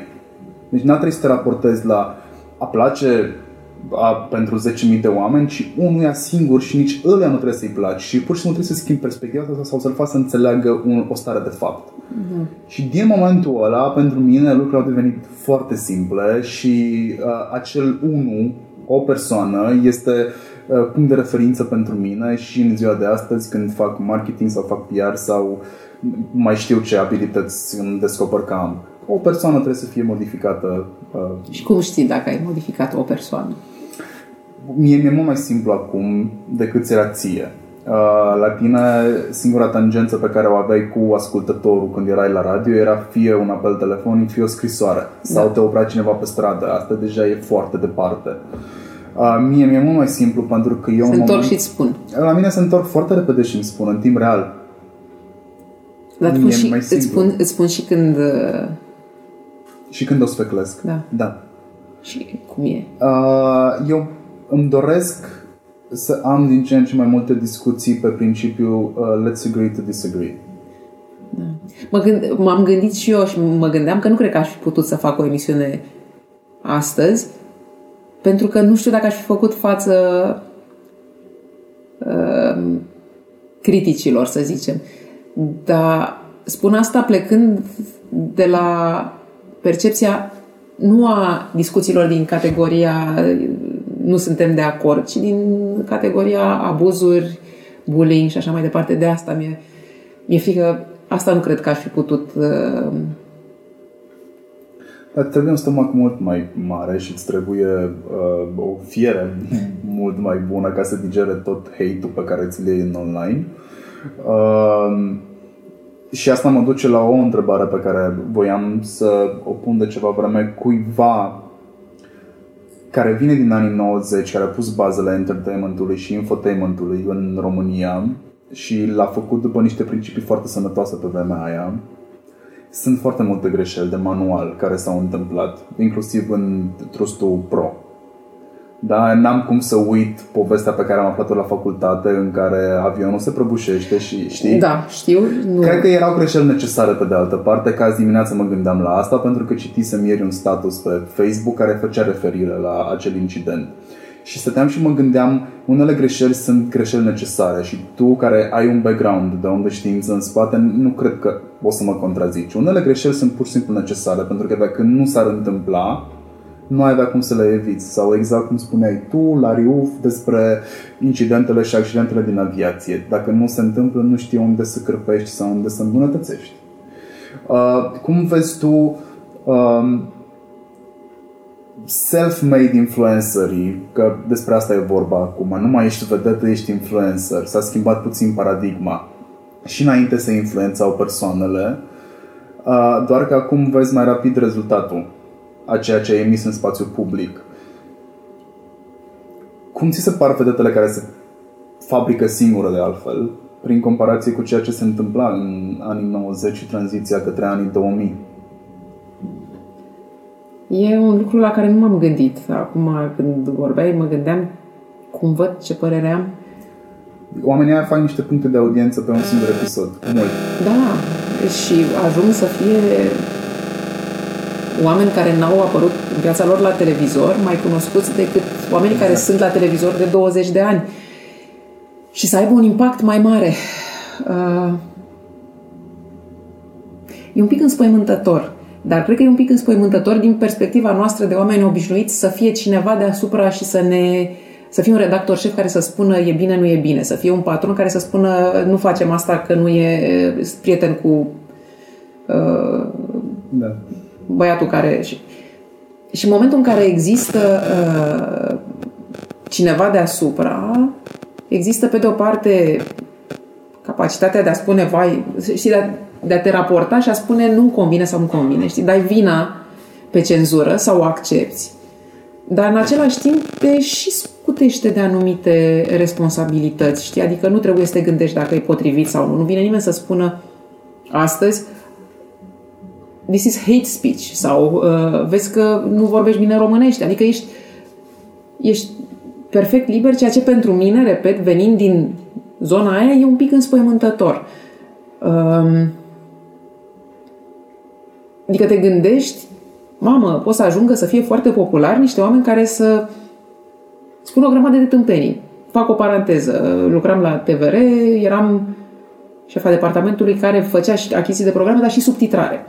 Și a venit povestea cu noile norme ortografice, ortoepice și s-a pus problema ce facem noi, cum scriem. Scriem conform noilor, așa sau ne păstrăm ceea ce pe vremea era foarte nobil. Și am stat și m-am gândit și m-am gândit mult și am ajuns la concluzia următoare. Uh, suntem un post public, eram TVR, da? Și se uită toată lumea la noi, inclusiv copii care o să dea examen și care dacă ne văd folosind normele vechi, o să creadă că e corect și o să piardă puncte la examen. Ne asumăm de dragul unui, unei poziționări, uh, să spunem, uh, culturale, faptul că din cauza faptului că TVR-ul folosește normele ortografice vechi, să fie niște copii care să piardă locuri la liceu, să ia note proaste la examen, nu. Deci lăsăm uh, poziția și facem ce trebuie pentru că după normele alea se corectează examene. Asta a fost un argument mic, dar un argument care a contat. E, uh, în momentul în care ești influencer și n-ai niciun șef, nu e nimeni care să... și ești și foarte tânăr și n-ai... Uh, nu, nu, nu-ți petreci foarte mult timp gândind ce se întâmplă cu ceea ce spun eu, există un risc foarte mare să faci rău. Fără să vrei și în modul în care, dacă după aceea ești tras de mânecă, poți să descoperi că nu-ți plac. Cine vine și spune chestia asta și cum te uh, poziționezi tu cu tine? Și nu știu răspunsul la, la treaba asta. Mie mi-e frică. Mi-e frică pentru că, pe de o parte, pot să aibă influență ei asupra unor tineri vulnerabili și nu numai tineri. Pe de altă parte, mi-e uh, frică și am tot folosit cuvântul frică de câte ori vorbesc de chestia asta, ceea ce mă înspăimântă. Uh, mi-e frică și că ei vor fi, la rândul lor, poate victime ale unor uh, reacții nepotrivite sau uh, agresive sau mai știu eu ce. Pe de altă parte vine uh, economia de piață care spune, domne, dacă faci prea multe greșeli, uh, te, te duci singur la Da, te dai singur deoparte.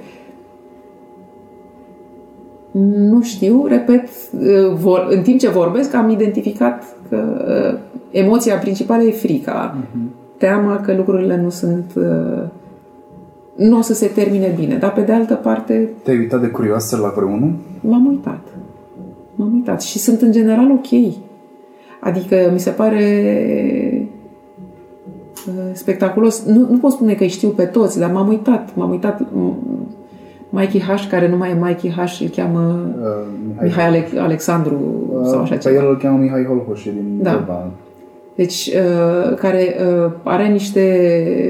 și f- făcând trăznăi și, uh-huh. și așa mai departe. El e un nume la care m-am, m-am Oamenii se maturizează și el este unul dintre cei care se maturizează. El da. a început vlogging-ul cu cameră de 0,4 megapixel pusă pe un monitor. A da. evoluat. Da. În general, oamenii sunt, știi, fundamental, oamenii sunt buni. Am avut, când eram la Discovery, un, un, un uh, Un exemplu uh, care m-a înspăimântat, uh, pe pagina de Facebook a lui Discovery am urat la mulți ani lui Stephen Hawking. Era cu 3 ani sau 2 ani, acum, cred că cu 2 ani, în ianuarie.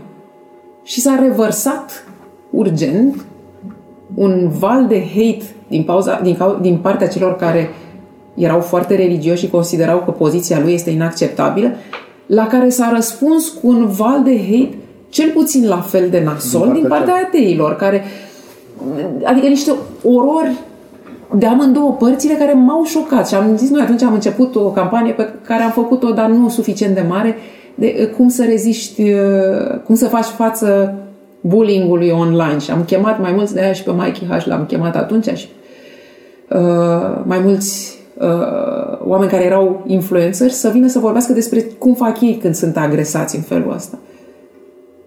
Dar uh, m-a, m-a șocat faptul că nu erau niciunii mai buni sau mai uh, de nicio parte, adică capacitatea de a dezlănțui ură într-un spațiu care e public pe de o parte, dar nu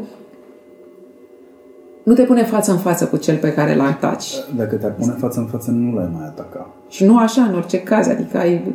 De obicei, nu. Îi permiți fiului tău cel mic să există în rețelele sociale? Da.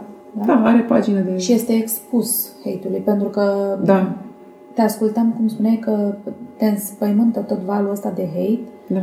mai ales dacă ești mamă, ești cu atât mai înspăimântat că, hai, tu ca adult ți-a zis ăla că nu știu ce, mai știi cum să reacționezi. Dar un copil care este extrem de vulnerabil, eu sunt terifiată. Da, uh, dar pe de altă parte, uh, nu cred că interdicția sau cum să zic, sunt situații în care poate e bună. Adică poate sunt copii care, fără să vrea, s-au băgat în niște situații și unde e bine să poate să interzici. Dar nu cred că uh, ținându-i departe rezolvi ceva. Adică um, cred că, iarăși, experiența mea a fost de... Nu, nu pot să dau verdicte. Dar mi s-a părut mai important să pot să vorbesc cu copilul despre treburile astea și să vină să-mi spună când mi se întâmplă lucruri decât să-i spun n-ai voie pe, sau știi ce, îți spun eu, ascultă-mă pe mine, e mai bine, n-ai voie. Am avut, apropo de, de, de, de cum e cu interdicția și cum e când le spui copilor cum e mai bine pentru ei, se pregătea copilul să dea examen la liceu și uh, eram foarte stresat. Deși luase note bune la teste, profesorii spuneau că e ok, era groaznic de stresat, îmi spunea ceva de genul, uh, zic, dar toată lumea e de părere că știi ce, da, dar poate i-am păcălit. Asta era, era groaznic de nesigur. În perioada în care se pregătea de examen, el făcut, a făcut, face în continuare Aikido.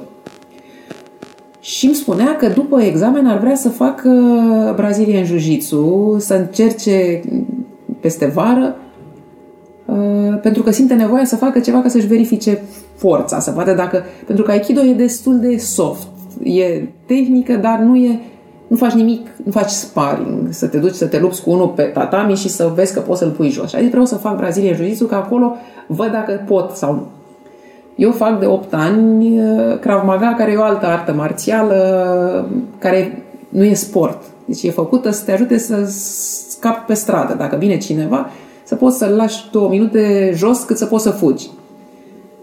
Și am zis, dar vină la Krav Maga. Și a zis, nu, nu, nu, eu vreau Brazilian Jiu-Jitsu. Dar zic, de ce? Că la Brazilian Jiu-Jitsu, de fapt, trebuie să te duci cu omul la pământ pe stradă. Dacă te duci cu omul la pământ, e mai periculos. Scopul tău e să poți... Și el a zis, nu, nu, nu, eu asta vreau. Și încerca să-mi explice că mi-a, mi-a și spus, dar zice, e drumul meu, de ce nu... Și nu voiam să-l las. Și am avut niște discuții, o zi întreagă ne-am certat la un moment dat, până când l-am convins să vină măcar două luni peste vară la un coleg de-al meu care e instructor, dar era clar că a făcut-o forțat. Deci nu i-am spus îți impun, dar acolo era. După care am continuat, deci a acceptat chestia asta și am continuat o zi, două discuții legate de teama lui de examen. În momentul în care am avut o revelație și am zis, Dumnezeule, Copilul ăsta este speriat pentru că eu am tot insistat să iau decizii mai bune în locul lui. Tot am insistat să-i spun eu ce mai bine și el a ajuns să nu aibă încredere în el. În momentul în care m-am dus și am spus, am greșit. Iartă-mă, du-te unde vrei. am încredere în deciziile tale și acum n-am pretenția, științific vorbind, în moment în care am zis am încredere în deciziile tale, dar cred că a contribuit la faptul că s-a mai relaxat și față de examen, l-am lăsat, s-a dus, îi place. Era până la urmă, știi, dorința mea de a face ceva mai bun pentru el, ce credeam eu că e bine, dar pentru el era mai important să-și ia singur deciziile. Da, sună foarte cunoscut. Că părinții noștri au făcut chestii pentru că ne-au vrut binele. Cu siguranță, dar pe de altă parte societatea se schimbă atât de repede încât ce credem noi că e bine pentru copii nu e neapărat bine. Clar. Și cred că, iarăși, în momentul în care vii și spui am, am crezut ceva, dar mi-am dat seama că nu era neapărat adevărat și mi-am schimbat părerea. E foarte important și pentru copiii noștri și cred că asta îi ajută să, po- să poată să vină să discute cu noi atunci când au nevoie. Se întâmplă atât de multe lucruri care pot fi periculoase că mă tem că noi nu putem să le prevedem pe toate, să spunem N-ai voie pe Facebook, n-ai voie pe Instagram, n-ai voie pe Snapchat, n-ai voie pe WhatsApp, n-ai voie uh, pe uh, SMS, nu îți mai iau nici telefon, n-ai voie nici calculator, nici tabletă, nici... Cred că doar îl alienez. Și îl, îl condamn exact să trăiască într-o lume în care toată lumea vorbește despre ceva ce el nu știe. Și oricum, tu de fapt nu l-ai ferit, pentru că contactul cu lumea se petrece și față în față și poate fi la fel de Cred periculos că și de doar- frustrant. Cred, da, frustrări. Până la urmă tot la frustrări ajungi, pentru că alienându-l va ajunge fără doar și poate la un moment dat să discute despre lucruri care au fost interzise sau să trebuiască să o facă și frustrarea o să fie exact ca lui Joey în Friends, care dădea din cap și râdea la glumă pe care nu, nu le înțelegea, pentru că el nu a avut tangență cu subiectele respective. Da. E, uh, dacă ar fi ușor, știi, e teoria aia despre lucruri care sunt simple, complicate și complexe, care spune simplu e să faci o prăjitură, urmezi o rețetă și iese prăjitura. Mai bine, mai rău, dar mă rog, ca principiu. Complicat e să construiești un avion, nu e exact ca o rețetă, dar oricum, știi, adică dacă urmezi pașii, iese avionul. Uh, complicat este să crești un copil. Nu există o rețetă pe care să o urmești și să iasă bine. Complicat e să conduci o țară. Complicat e să... Sunt lucruri pe lumea asta care nu, nu au răspunsuri simple și... Uh, țin minte că am spus la un moment dat, uh, din când în când spun lucruri de care sunt mândră și uh, era, uh, știi, că au- am spus-o după ce am citit-o, evident, undeva. Nu e important să-i arăți copilului și tu să-ți uh, știi, să ai niște foarte clare, să, să ai niște pasul următor, ce o să faci mâine, să-i spui ce să facă ce să nu, și ce să nu facă. Să-i spui unde vrei să ajungă. Pentru că atunci poate să-și ia singur deciziile legate de pasul următor. Știi? E valabil și pentru adulți. Ce vrei să faci? Vrei să faci, să ai o viață satisfăcătoare. Ok, uh, mă mut de la jobul ăsta la un job mai bine plătit, păi mă ajută să fiu mai satisfăcut cu viața pe care o am? Depinde, mă uit. Timp, bani, uh, statut, uh, uh, cât de meaningful e pentru mine. știi? Adică, știind unde vreau să ajung, am niște criterii uh, care nu sunt neapărat cele pe care mi le impune societatea. Știi? Atunci sunt ale mele și mă gândesc mai... Și la copii la fel. Adică dacă scopul tău este să ai un copil care să aibă încredere în tine în așa fel încât să poți să-l ajuți când are nevoie, cred că să interzici ceva poate nu e cel mai bun pas. Cât de complicat este să ai o căsnicie de 20 de ani? Adică, și acum urmează o glumă, voi încă aveți chimie în căsnicie. Uh, e complicat. E, da, toate vorbele alea, cu, e o chestie la care lucrez tot timpul. Uh, copilul meu are uh, o prietenă, copilul meu cel mic, prima lui prietenă și era destul de supărat că ea i-a spus niște lucruri care nu-i plac la el și era cumva șocat, în primul rând că nu i l-a spus de la bun început și am spus, da, uh, dacă oamenii ar fi perfecți, n-ar fi, cum să zic, unde-i meritul faptului că îți place de ei? Adică îți plac oamenii pentru că, pentru că îi iubești și pentru că găsești la ei suficiente motive să treci peste lucrurile care nu-ți plac. Uh, noi am crescut împreună, noi am fost colegi de facultate și au fost momente în care ne-am certat și n-am avut nimic în comun și au fost momente în care ne-am ajutat extraordinar și E știință sau e noroc? Uh, sunt convinsă că e o mare parte de noroc și o spun în calitate de, repet, Om de ateu. știință. Nu, nu, și de om de știință, da, adică uh, cu siguranță că dacă lucrurile erau un pic diferite, n-ar fi fost așa. Am avut noroc în foarte multe instanțe în viața mea și simt nevoia să spun chestia asta pentru că așa poate să pară că, da, dar uh, am și construit o relație cumva de prietenie și da, sunt momente în care mă enervează groaznic și sunt momente în care Ce te enervează cel mai și cel mai tare? uh, faptul că Când e trântește ușa la frigider și zice, am scăpat. I'm like, de câte ori poți să scape ușa de la ori câte ori, da. Foarte multe ori. Uh, pentru că am sunt avut- Puțin într-o parte. Uh, Am avut o perioadă în care uh, soțul uh, aeromodelist uh, era plecat cum în weekend, cum era vreme frumoasă, cum e acum, era pe câmp cu avioanele și a zis vino și tu și am fost odată de două ori cât poți să te uiți la niște bărbați care au telecomenzi și se uită în Foarte sus pe puțin. cer. Foarte puțin. Deci, și nu m-am mai dus. Și aveam frustrări legate de faptul că cum aveam un pic de timp, cum pleca pe câmp. Și asta m-a enervat groaznic și multă vreme am avut uh, discuții de astea. Mă faci să mă simt ca mama ta cum vin acasă, cum pleci la joacă. Și alte discuții de genul ăsta. Era frustrant maxim. Uh, până când mi-am găsit și eu Krav Maga, bătăi, plec și eu cu, cu colegii, ne vedem.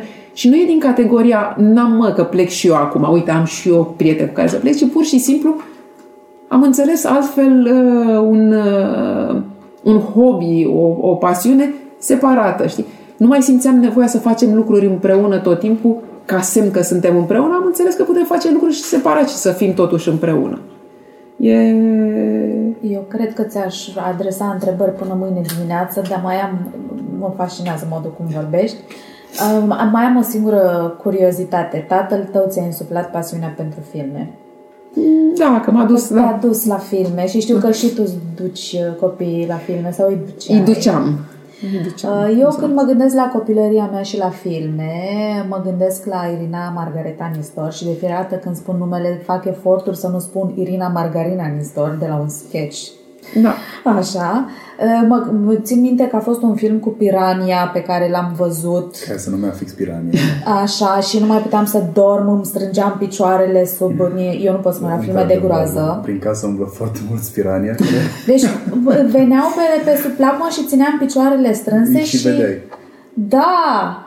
Uh, Irina Margareta Nistor uh, are aceeași însemnătate pentru un om care iubește și a făcut uh, meserie din filme ca pentru noi ăștia așa Uh, de masă. lumea, lumea la un moment dat ne-a pus inclusiv cârcota și pe vremuri au venit și ne-au făcut un interviu de ăsta așa în paralel Uh, cumva ne-au, ne-au văzut în uh, Antiteză. nu, în uh, așa ca un fel de tandem ceea ce pe mine m-a, m-a onorat pentru că ea e critic de film ea din asta face, pentru mine a fost mai mult sau mai puțin un hobby uh, cum să spun, e, e o e o figură emblematică uh, și în același timp e un semn al unor perioade trecute pe vremuri, dar nu cred că tu ai cum să, să-ți amintești chestia asta. Înainte de 89 existau centre, și imediat după, centre de închiriat casete video Am încheiat casete video. uh, și marea majoritate erau dublate de ea. Și atunci uh, toată chestia asta se leagă de perioada aia așa de, de antreprenoriat dezlănțuit, de uh, făcut știi, uh, de, de, de descoperit economia de piață și mai puțin de perioada de acum când face emisiuni și vorbește despre filme într-un context uh, occidental aproape. Era disperarea aia pe care o aveam cu toții să mai vedem un film și uh, dedicația cu care ea dubla filme, probabil într-un ritm absolut uh, disperat și nu cred că o făcea pe bani. Adică nu știu cum ar fi putut să fie Prea plătită. puțin bani o făcea. Am vrut să văd uh, și mi l-am pus pe listă Chuck Norris versus uh, Da. comunism. Uh, am citit la un moment dat undeva povestea ei. Ar fi tradus undeva la 2000 de filme, dacă nu mă înșel, pentru un bișnițar. Dar automat într-un subsol al locului de muncă. Nu, nu mai știu unde era locul ei de muncă. Fusese asistentă, dacă nu mă înșel. Da. și în basement trăgea vocile pentru a le copia bișnițarul, care da. cred că a ajuns un om de afaceri la un moment dat, ceva de genul. Uh, în trecuse cu vederea din memorie faptul că Irina Margareta Nistor n-a fost singură în toată povestea asta cu tradusul. Probabil că ea a tradus cel mai mult, dar îmi amintesc casete traduse de un bărbat. Îmi amintesc vocea acum. Nu știu dacă tu ți amintești. Mi-aduc Era- aminte... Era și un bărbat care traducea filme. Dar nu știu, n-am știut niciodată. Nici eu n-am știut cine. Și uite, eu l-am și scos din memorie pentru că Irina l-a capat Da, și pe el. da. Da, e, uh, de asta spun, Era un adică... fel de veverița BC. Da, uh, deci imaginea ei are două, două aspecte, știi? Și aspectul ăla, și sunt convinsă că dincolo de, de, de, de motivele financiare, să spunem, pentru care făcea chestia asta, o făcea din dedicație, știi? Din, din dorința de a face filmele accesibile unui popor român care nu prea se descurca fără traducere. Da, n-avea nicio șansă. La naiba. Și atunci, Asta. la naiba. Da, era... Cum ți se pare nou? Mi-e greu să-i zic val, dar nu găsesc uh, alt mod de a mă exprima. Cum ți se par noile filme um, care sunt promovate inclusiv de Netflix? Netflix pentru mine este un foarte bun producător de content. Uh, dacă ar fi să fac o comparație între Netflix și HBO, Uh, cred că HBO Go este Angelina Jolie și Netflix este Jennifer Aniston. E pentru toată lumea. Da, e pentru toată lumea. În schimb, dacă e să intru pe HBO Go, mi-e foarte greu să aleg ceva la care să mă uit. Adică m-aș uita la toată dată Sau la niciunul. sau la niciunul, pentru că mi-e frică că dacă îi dau play la ăla, îl pierd pe ăla, care ar putea să-mi aducă mult mai multă informație de folos decât cel care, căruia i-am dat drumul, știi? Și am un abonament pe care îl plătesc la HBO și sunt frustrat că nu pot să mă uit la nimica din cauza asta. Pe mine mă enervează Amazon Prime, unde îți dă voie să-ți faci abonament, dar vezi din ce au ei video foarte puțin și și ei au un conținut foarte interesant și foarte bun. O parte dintre ele, uite, Să vină The Man Apple in din High spate. Castle e, e disponibil și la noi. Da, uh, deci Nou val de film. nou val de filme românești. Mi-e foarte greu și m-am Nu ferit să neapărat vorbesc. Românești, nu Ah. neapărat românești, ci că cele românești se raliază fără doar și poate la ceea ce este deja mainstream. Dar uite, uh, tu când prezentai, prezentai filme de lung metraj. Pe vremea aia, oricum toți actorii voiau lung metraj. Acum toți actorii vor seriale. S-a schimbat destul de mult paradigma și serialele devin mult mai bune, devin producții mai costisitoare Dar am, am văzut asta la un moment dat. Am văzut-o înainte să fie evidentă și mi s-a părut extraordinar uh, shift-ul ăsta, dar um, sunt multe motive. Mie mi se pare că lucru într-un sistem serial e mai satisfăcător pentru spectator. Pentru că odată ce intri într-o atmosferă, vrei să rămâi în ea dacă îți place. Și atunci serialul îți permite să te tot întorci acolo, că e un Jessica Jones sau că e un Game of Thrones sau mai știu eu ce. Sau e o chestie mult mai simplă, dar investiția emoțională pe care o faci în a cunoaște un personaj, a cunoaște universul lui, e mult mai bine răsplătită în momentul în care ai un serial la care poți să te uiți decât în momentul în care ai un film și gata, ai plecat la revedere. Hai că poate să mai faci o continuare. De aia, de fapt, dacă te uiți, s-a serializat tot. Da. Pentru că și filmele au prequel-uri, sequel-uri, uh, spin-off-uri și așa mai departe. Deci, până și lungmetrajele funcționează într-un sistem de genul ăsta pentru că m- probabil din cauza că suntem distrași în atâtea locuri, că e social media, că e mai știu eu ce, nu mai avem disponibilitatea atât de mare să cunoaștem lucruri noi. Și atunci ne întoarcem la lucruri cunoscute și atunci încearcă să ne țină cât mai mult atenția. Cred că e efectul lumii dispersate în care trăim. Binging-ul omoară farmecul filmului, serialului? Nu cred, eu sunt un uh, înrăit binger de pe vremea când nu exista Netflix-ul și nu pot să spun cum puteam să o fac, dar uh, Putem deduce. da, uh, știi, până la urmă o supradoză de, de serial uh, te ajută să te desparți de lumea respectivă. Și știi cum e când uh, viața e scurtă, uh, un film, un serial te ajută să trăiești mai multe vieți, știi, trăiești mai multe experiențe. Dacă îți place personajul, meriți să trăiești alături de el mai mult. E vreun film, serial sau lungmetraj care ți-a schimbat, nu neapărat viața, că e mult spus, ți-a schimbat o perspectivă asupra vieții sau te-a făcut să renunți la o idee pe care ai avut-o și să o schimbi? Câte un pic, cu siguranță, foarte multe.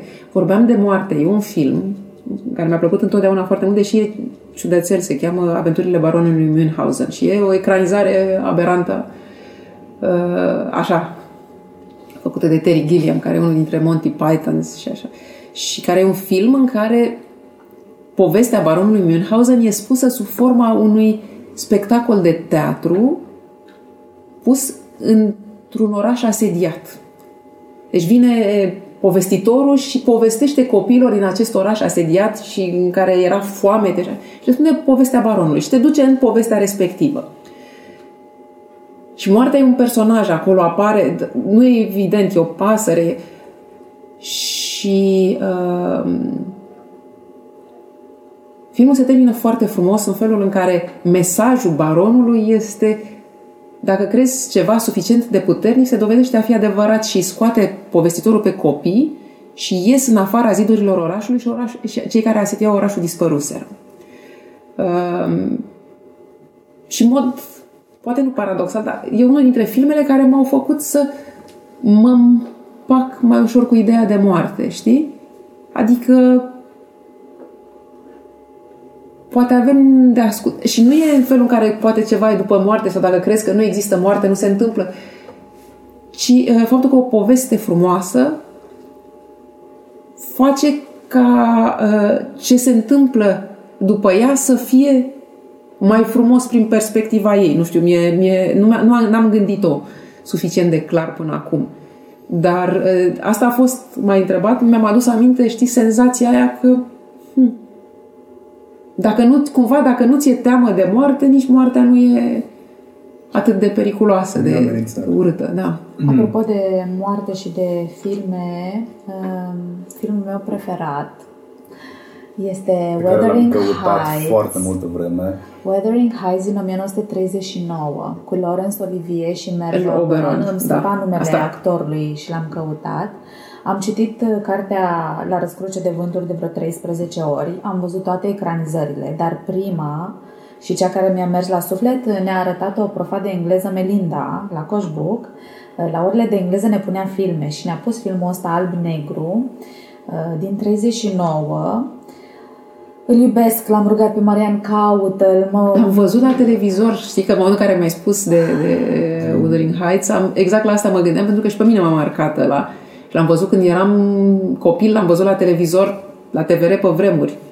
Dar într-adevăr era, avea calitatea aia de, de emoție și culmea, făcut în 39, nu acum când ne punem uh, poalele cap mult mai ușor. Umbre, da. lumină, dar cel mai mult și cel mai mult m-a marcat povestea lor de dragoste și cum uh, el o implora pe ea, Heathcliff o implora pe Catherine să îl bântuie după ce moare și cumva din copilărie eu am rămas cu chestia asta că uite, asta este dragostea supremă și absolută. Când nu-l lași liniștit nici după ce... Deși e din nou creepy, știi? Adică te, te rog eu frumos să mă bântui. Nu că mi-e frică, dar pentru mine filmul ăla este așa un... Da, e un film e, foarte frumos. E the one. Așa e. Îl recunosc că acum că ai spus, la, la el m-am gândit și eu și într-adevăr e un cum spuneam, și fără să fie explicit cum sunt filmele mai moderne, să spun, era... Filmele moderne sunt foarte explicite pentru că natura contextului în care trăim e de orice for dummies. Pentru că e foarte greu să gândești. E foarte greu să gândești, îți trebuie în legături. Știi că vreau să te contrazic? E o carte care se cheamă Everything Bad is Good for You, care e mai veche, cred că e sfârșitul anilor 90, dar care vorbește exact despre ideea de the dumbing down of television, movies și așa mai departe, care spune pe vremuri se făceau filme mai bune, pe vremuri se făceau... Nu adevărat, se fac niște seriale mult mai complexe, niște filme Acum, cu, uh, cu scenarii mult mai complicate, de alea uh, Inception și așa mai departe. Oamenii nu sunt Uh... Inception am văzut de trei ori pentru că mm. mi-am dat seama a doua oară că am pierdut ceva din primul și dacă am pierdut ceva din primul e clar că am pierdut și în al doilea, deci m-am dus să-l văd și a treia oară. Deci nu se fac, uh, nu e, uh, e tot așa o percepție de asta eronată despre faptul că lucrurile se, se fac simplificate acum. Uh, se fac mult mai multe. Și într-adevăr, știi, e de long tail. Dacă o să te uiți, o să vezi că publicul are răbdare cu subiecte mult mai complicate decât pe vremuri. Nu uita că pe vremuri toate serialele aveau, chit că era, era același personaj, da?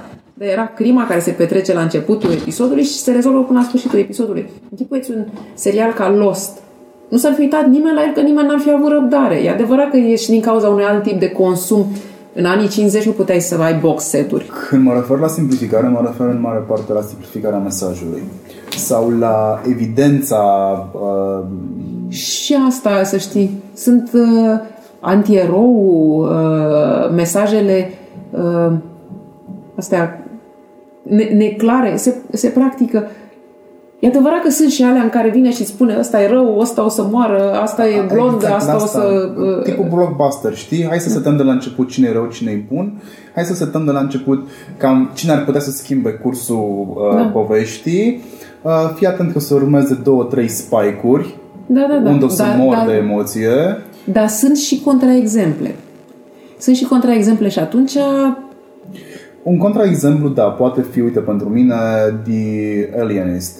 Te rulează pe Netflix. Mm-hmm. Uh, și în rolul principal este Daniel Brun, tipul care îl joacă pe soldatul merituos din Inglorious Bastards, despre care se face filmul de partea naziștilor. E un film cu buget mare, îl vezi de la o poștă că e cu buget mare. Uh, acțiunea, dacă îi pot spune acțiune, se petrece undeva în New York, într-un timp paralel Londrei, că nu faci diferența exact dacă este Londra sau este New York, că sunt apro- aproape identice doar că lipsește fumul. Atâta tot. Și ăștia urmăresc o crimă în serie, mă rog, un criminal în serie. Filmul e slăbuț, dar este foarte bun dintr-un singur punct de vedere. Pentru mine, cel puțin, calitatea dialogului. Dialogul este foarte bun, iar radiografia socială pe care o face mhm. iar radiografia socială pe care o face, poți, bine mersi, să-i faci un screenshot și să o dai online. Că e corectă. Da, că e corectă. Se tratează subiecte precum ateismul, religia, idei preconcepute, psihologie care era la început, că asta însemna The Alienist. Dar ca să revenim puțin la... Că eu am pornit de undeva cu întrebarea asta. Uh-huh. Eu mă, mă gândeam, a fost uh, discuția referendumului și mă întrebam, eu când am devenit tolerant că eu am crescut într-o, într-o societate care nu a fost tolerantă și țin minte perfect că n-am fost tolerant tot timpul. Și am conștientizat destul de târziu, adică acum recent, că eu am văzut Brokeback Mountain în anul întâi de facultate. S-a făcut foarte mult tam pe el. Și crezi că asta a fost un... Da. Din momentul ăla, pentru că am înțeles o poveste de dragoste dintre doi oameni care s-a sfârșit dramatic, cu care am empatizat pe rând și care mi-au expus personajele care erau cumva social acceptate de mine, știi, alea rele, am început să le văd cu coarne de-a dreptul și de din momentul ăla eu am văzut altfel toată povestea LGBT. Și stăteam și mă gândeam zilele trecute, ok, eu am devenit tolerant pentru că e clar, am văzut filmul. Oare câte filme am văzut de care nu mi-amintesc și mi-au schimbat foarte mult paradigma? Probabil că multe, pentru că uh, până la urmă filmul, cartea e o altă modalitate de a cunoaște universul. Și asta apropo de, de schimbarea percepției, cred că vine din faptul că prin cărți, iarăși, da? că nu poți Sau în realitate ajungi să cunoști oamenii și în loc să, să rămână o problemă de principiu ce părere am eu despre faptul că există oameni care sunt altfel decât mine, să devină o problemă umană, știi? Ce părere am eu despre X sau Y. Și în momentul în care îi cunoști, e mult mai greu să, să fii să, să ai păreri ferme, discriminatorii, știi? Dar zic asta și după aia vin și spun să atâția bărbați care sunt misogini, că n-am alt termen, deși cunosc femei, că poate nu e numai... Adică trebuie să uh, cunoști o poveste, cred. Cred că e, uh, realitatea nu este să cunoști un om, să cunoști o poveste, să începi să înțelegi. Uh, pentru că așa cum trebuie să poți să înțelegi că uh, un cuplu homosexual nu este în niciun fel o amenințare, cred că de acolo vine teama, cu atât mai mult nu e atât de diferit pe cât crezi. Vine din, fix din teama de necunoscut, de ce povesteam. Uh, în aceeași măsură, știi, ajungi să crezi despre ce? Despre alte popoare? Uh, la un moment dat știu că eram ne lăudam noi românii că nu suntem rasiști. Nu știu dacă nu suntem rasiști, că faptul că nu credem că negrii au drepturi mai mici decât albii este din cauza că nu există niciun negru aici. Dacă ar veni mâine o comunitate, cred că am fi rasiști mai rău decât ei. Las că nu avem experiența traiului împreună și ne e frică de necunoscut. Eu am un răspuns, dar e un răspuns simplu. Uh, dacă am putea să ne cultivăm empatia și ca să ne cultivăm empatia ne ajută cărți, ne ajută filme, ne ajută uh, ne ajută inclusiv cercetări științifice, știi, care îți pun niște povești spuse ca povești, nu ca procente sau, eu știu, ecuații. Dacă reușim să ne cultivăm empatia, s-ar putea ca uh, problemele cele mai mari să nu mai fie atât de mari. Asta nu înseamnă că automat, dacă dai dovadă de empatie, nu o să mai fii rasist. Păi, poți să dai dovadă de empatie față de căței și să nu dai dovadă de empatie față de oamenii de, alt, de, de, de altă rasă sau eu știu. Dar trebuie să încep de undeva. După discuția cu tine, am rămas cu un locul la care nu m-am gândit niciodată, la simplificarea științei.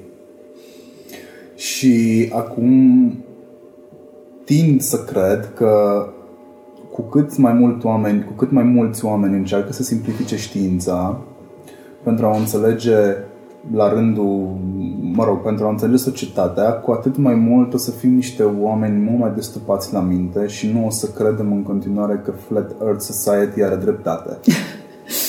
Da, sau că orice părere, uh, adică știi cum e, uh, dacă eu uh, cred că există accelerație gravitațională și tu crezi că nu există accelerație gravitațională, dacă discutăm în public despre accelerația gravitațională, părerea ta și părerea mea sunt egale. Da. Nu, există, știi, există diferite grade și știința poate să se înșele, dar cel care uh, se înșală spunând că Pământul este o sferă, pentru că este o, un sferoid, nu e strict o sferă, este, greșește mult mai puțin decât ăla care își imaginează că e plat.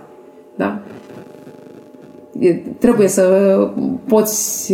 Cred că asta este, pot să mă duc mai departe și să ajung într-o problemă care ne arde foarte tare pe majoritatea.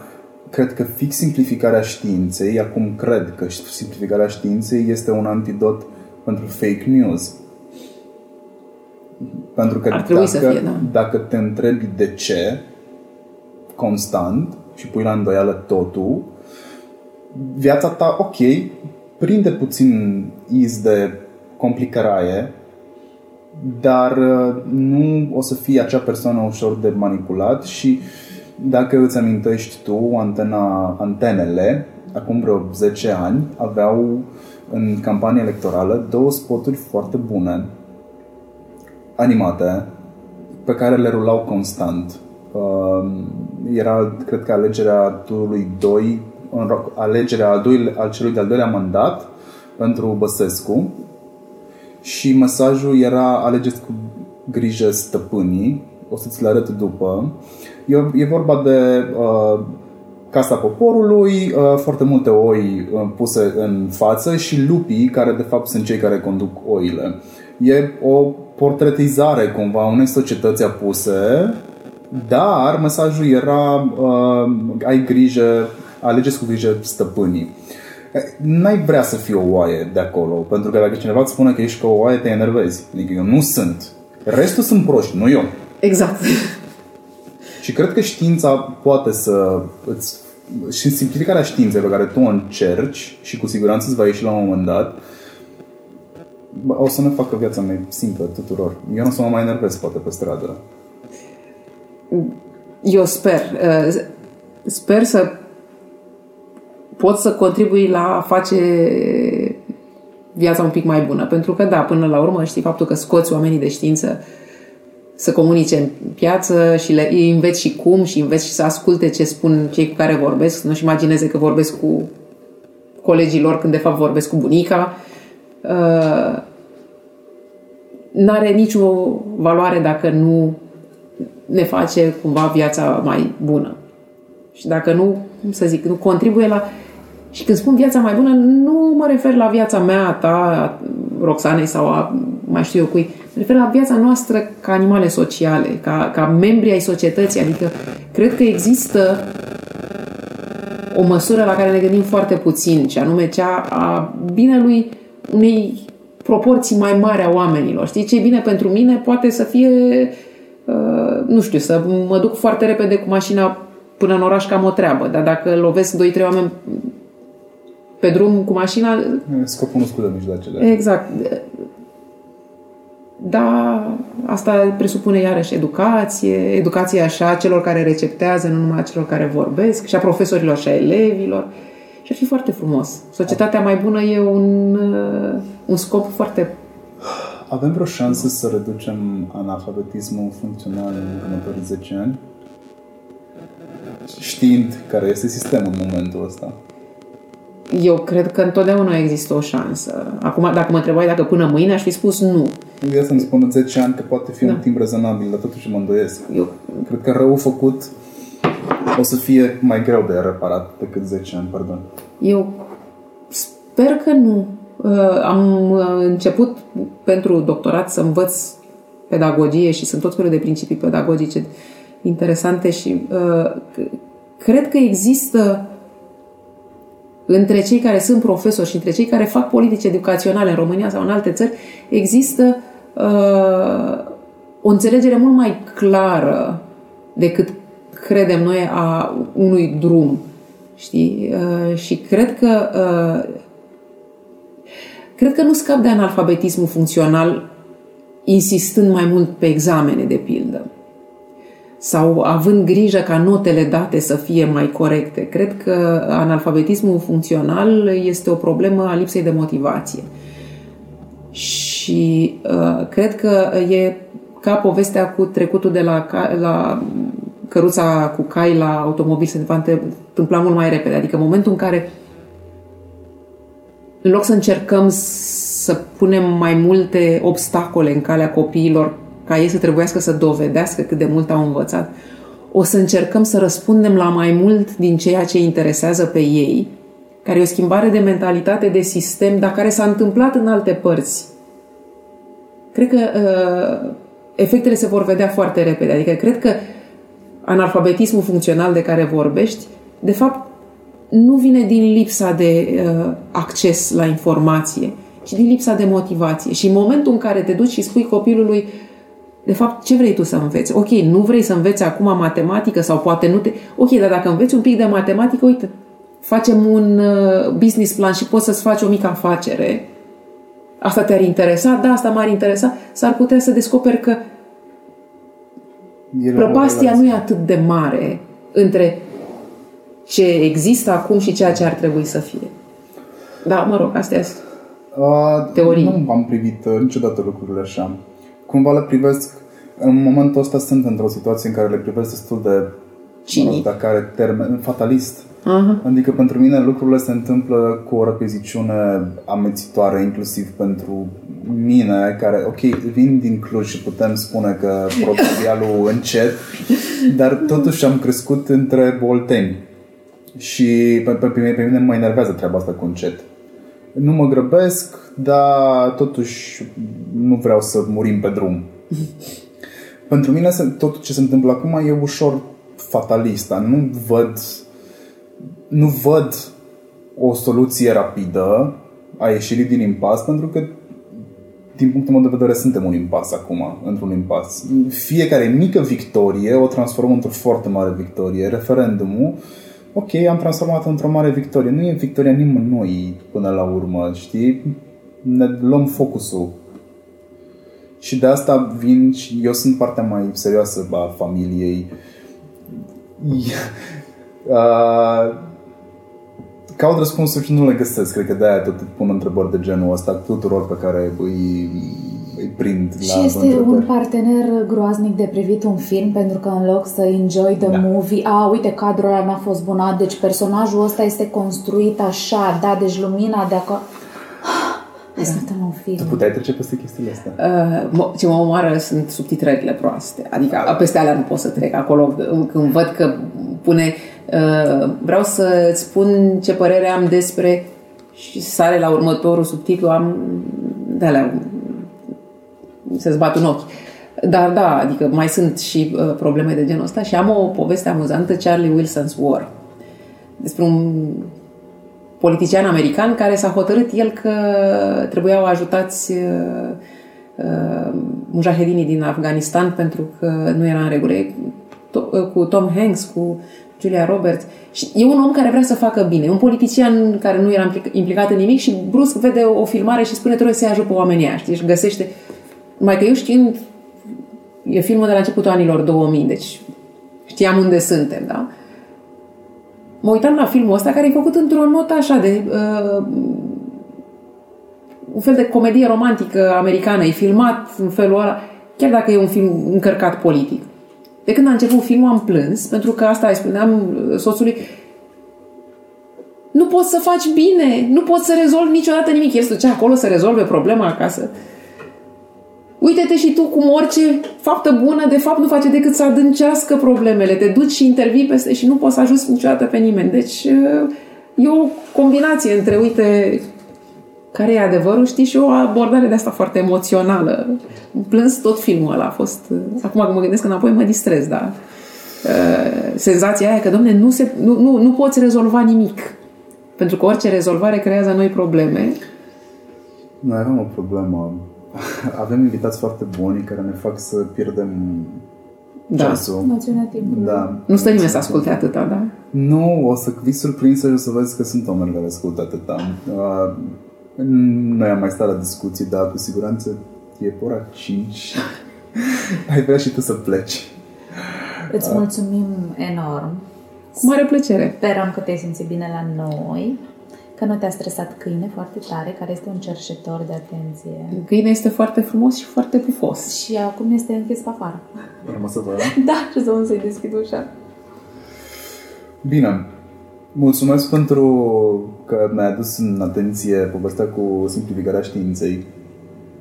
Dacă poți să contribui cu ceva la asta, Uh, nu am în momentul ăsta nimic de oferit, o să fie niște conferințe ale universității în care și o să tot fie încet, încet lucruri. Cum Cunosc și niște vectori pe care ai putea folosi în proiectul tău. Sigur. Spune-mi. Sunt oameni care, îți spun după ce terminăm, sunt oameni care iubesc știința, au alte joburi și încearcă să o simplifice pentru da. oameni ca noi. Da, cu siguranță. Vreau, mă interesează, încet, încet. Vezi, și nu sunt de la Cluj. Încet, încet. uh, sperăm că te-ai simțit foarte bine la noi și că o să spui... Mulțumesc uh, și eu uh, foarte mult. Da, și la o următoare întrevedere. Cu siguranță, dar uh, la o următoare întrevedere sper să vin cu niște lucruri făcute, știi cum e? Adică nu vin înainte să am ceva să vă povestesc. Ok, când îți iese proiectul, hai că la noi. Ca să rămânem în lumea filmului, putem să spunem că va urma. Da. da. Se întoarce răzbunarea și fiul. Mulțumim tare mult. Mulțumim. Uh, vă mulțumim și vouă. Aici sunt. Vă mulțumim și vouă că v-ați uitat aproape două ore la interviu. Sper că ați rămas cu foarte multe idei bune de dat mai departe. Nu ni s-au oprit nici camerele? Da, am aflat de ce s-au oprit camerele pentru că filmam pe un mod de compresie mai dubios. L-am schimbat, ne-am dat pe analog. Salut, data viitoare, cu siguranță ne vedem.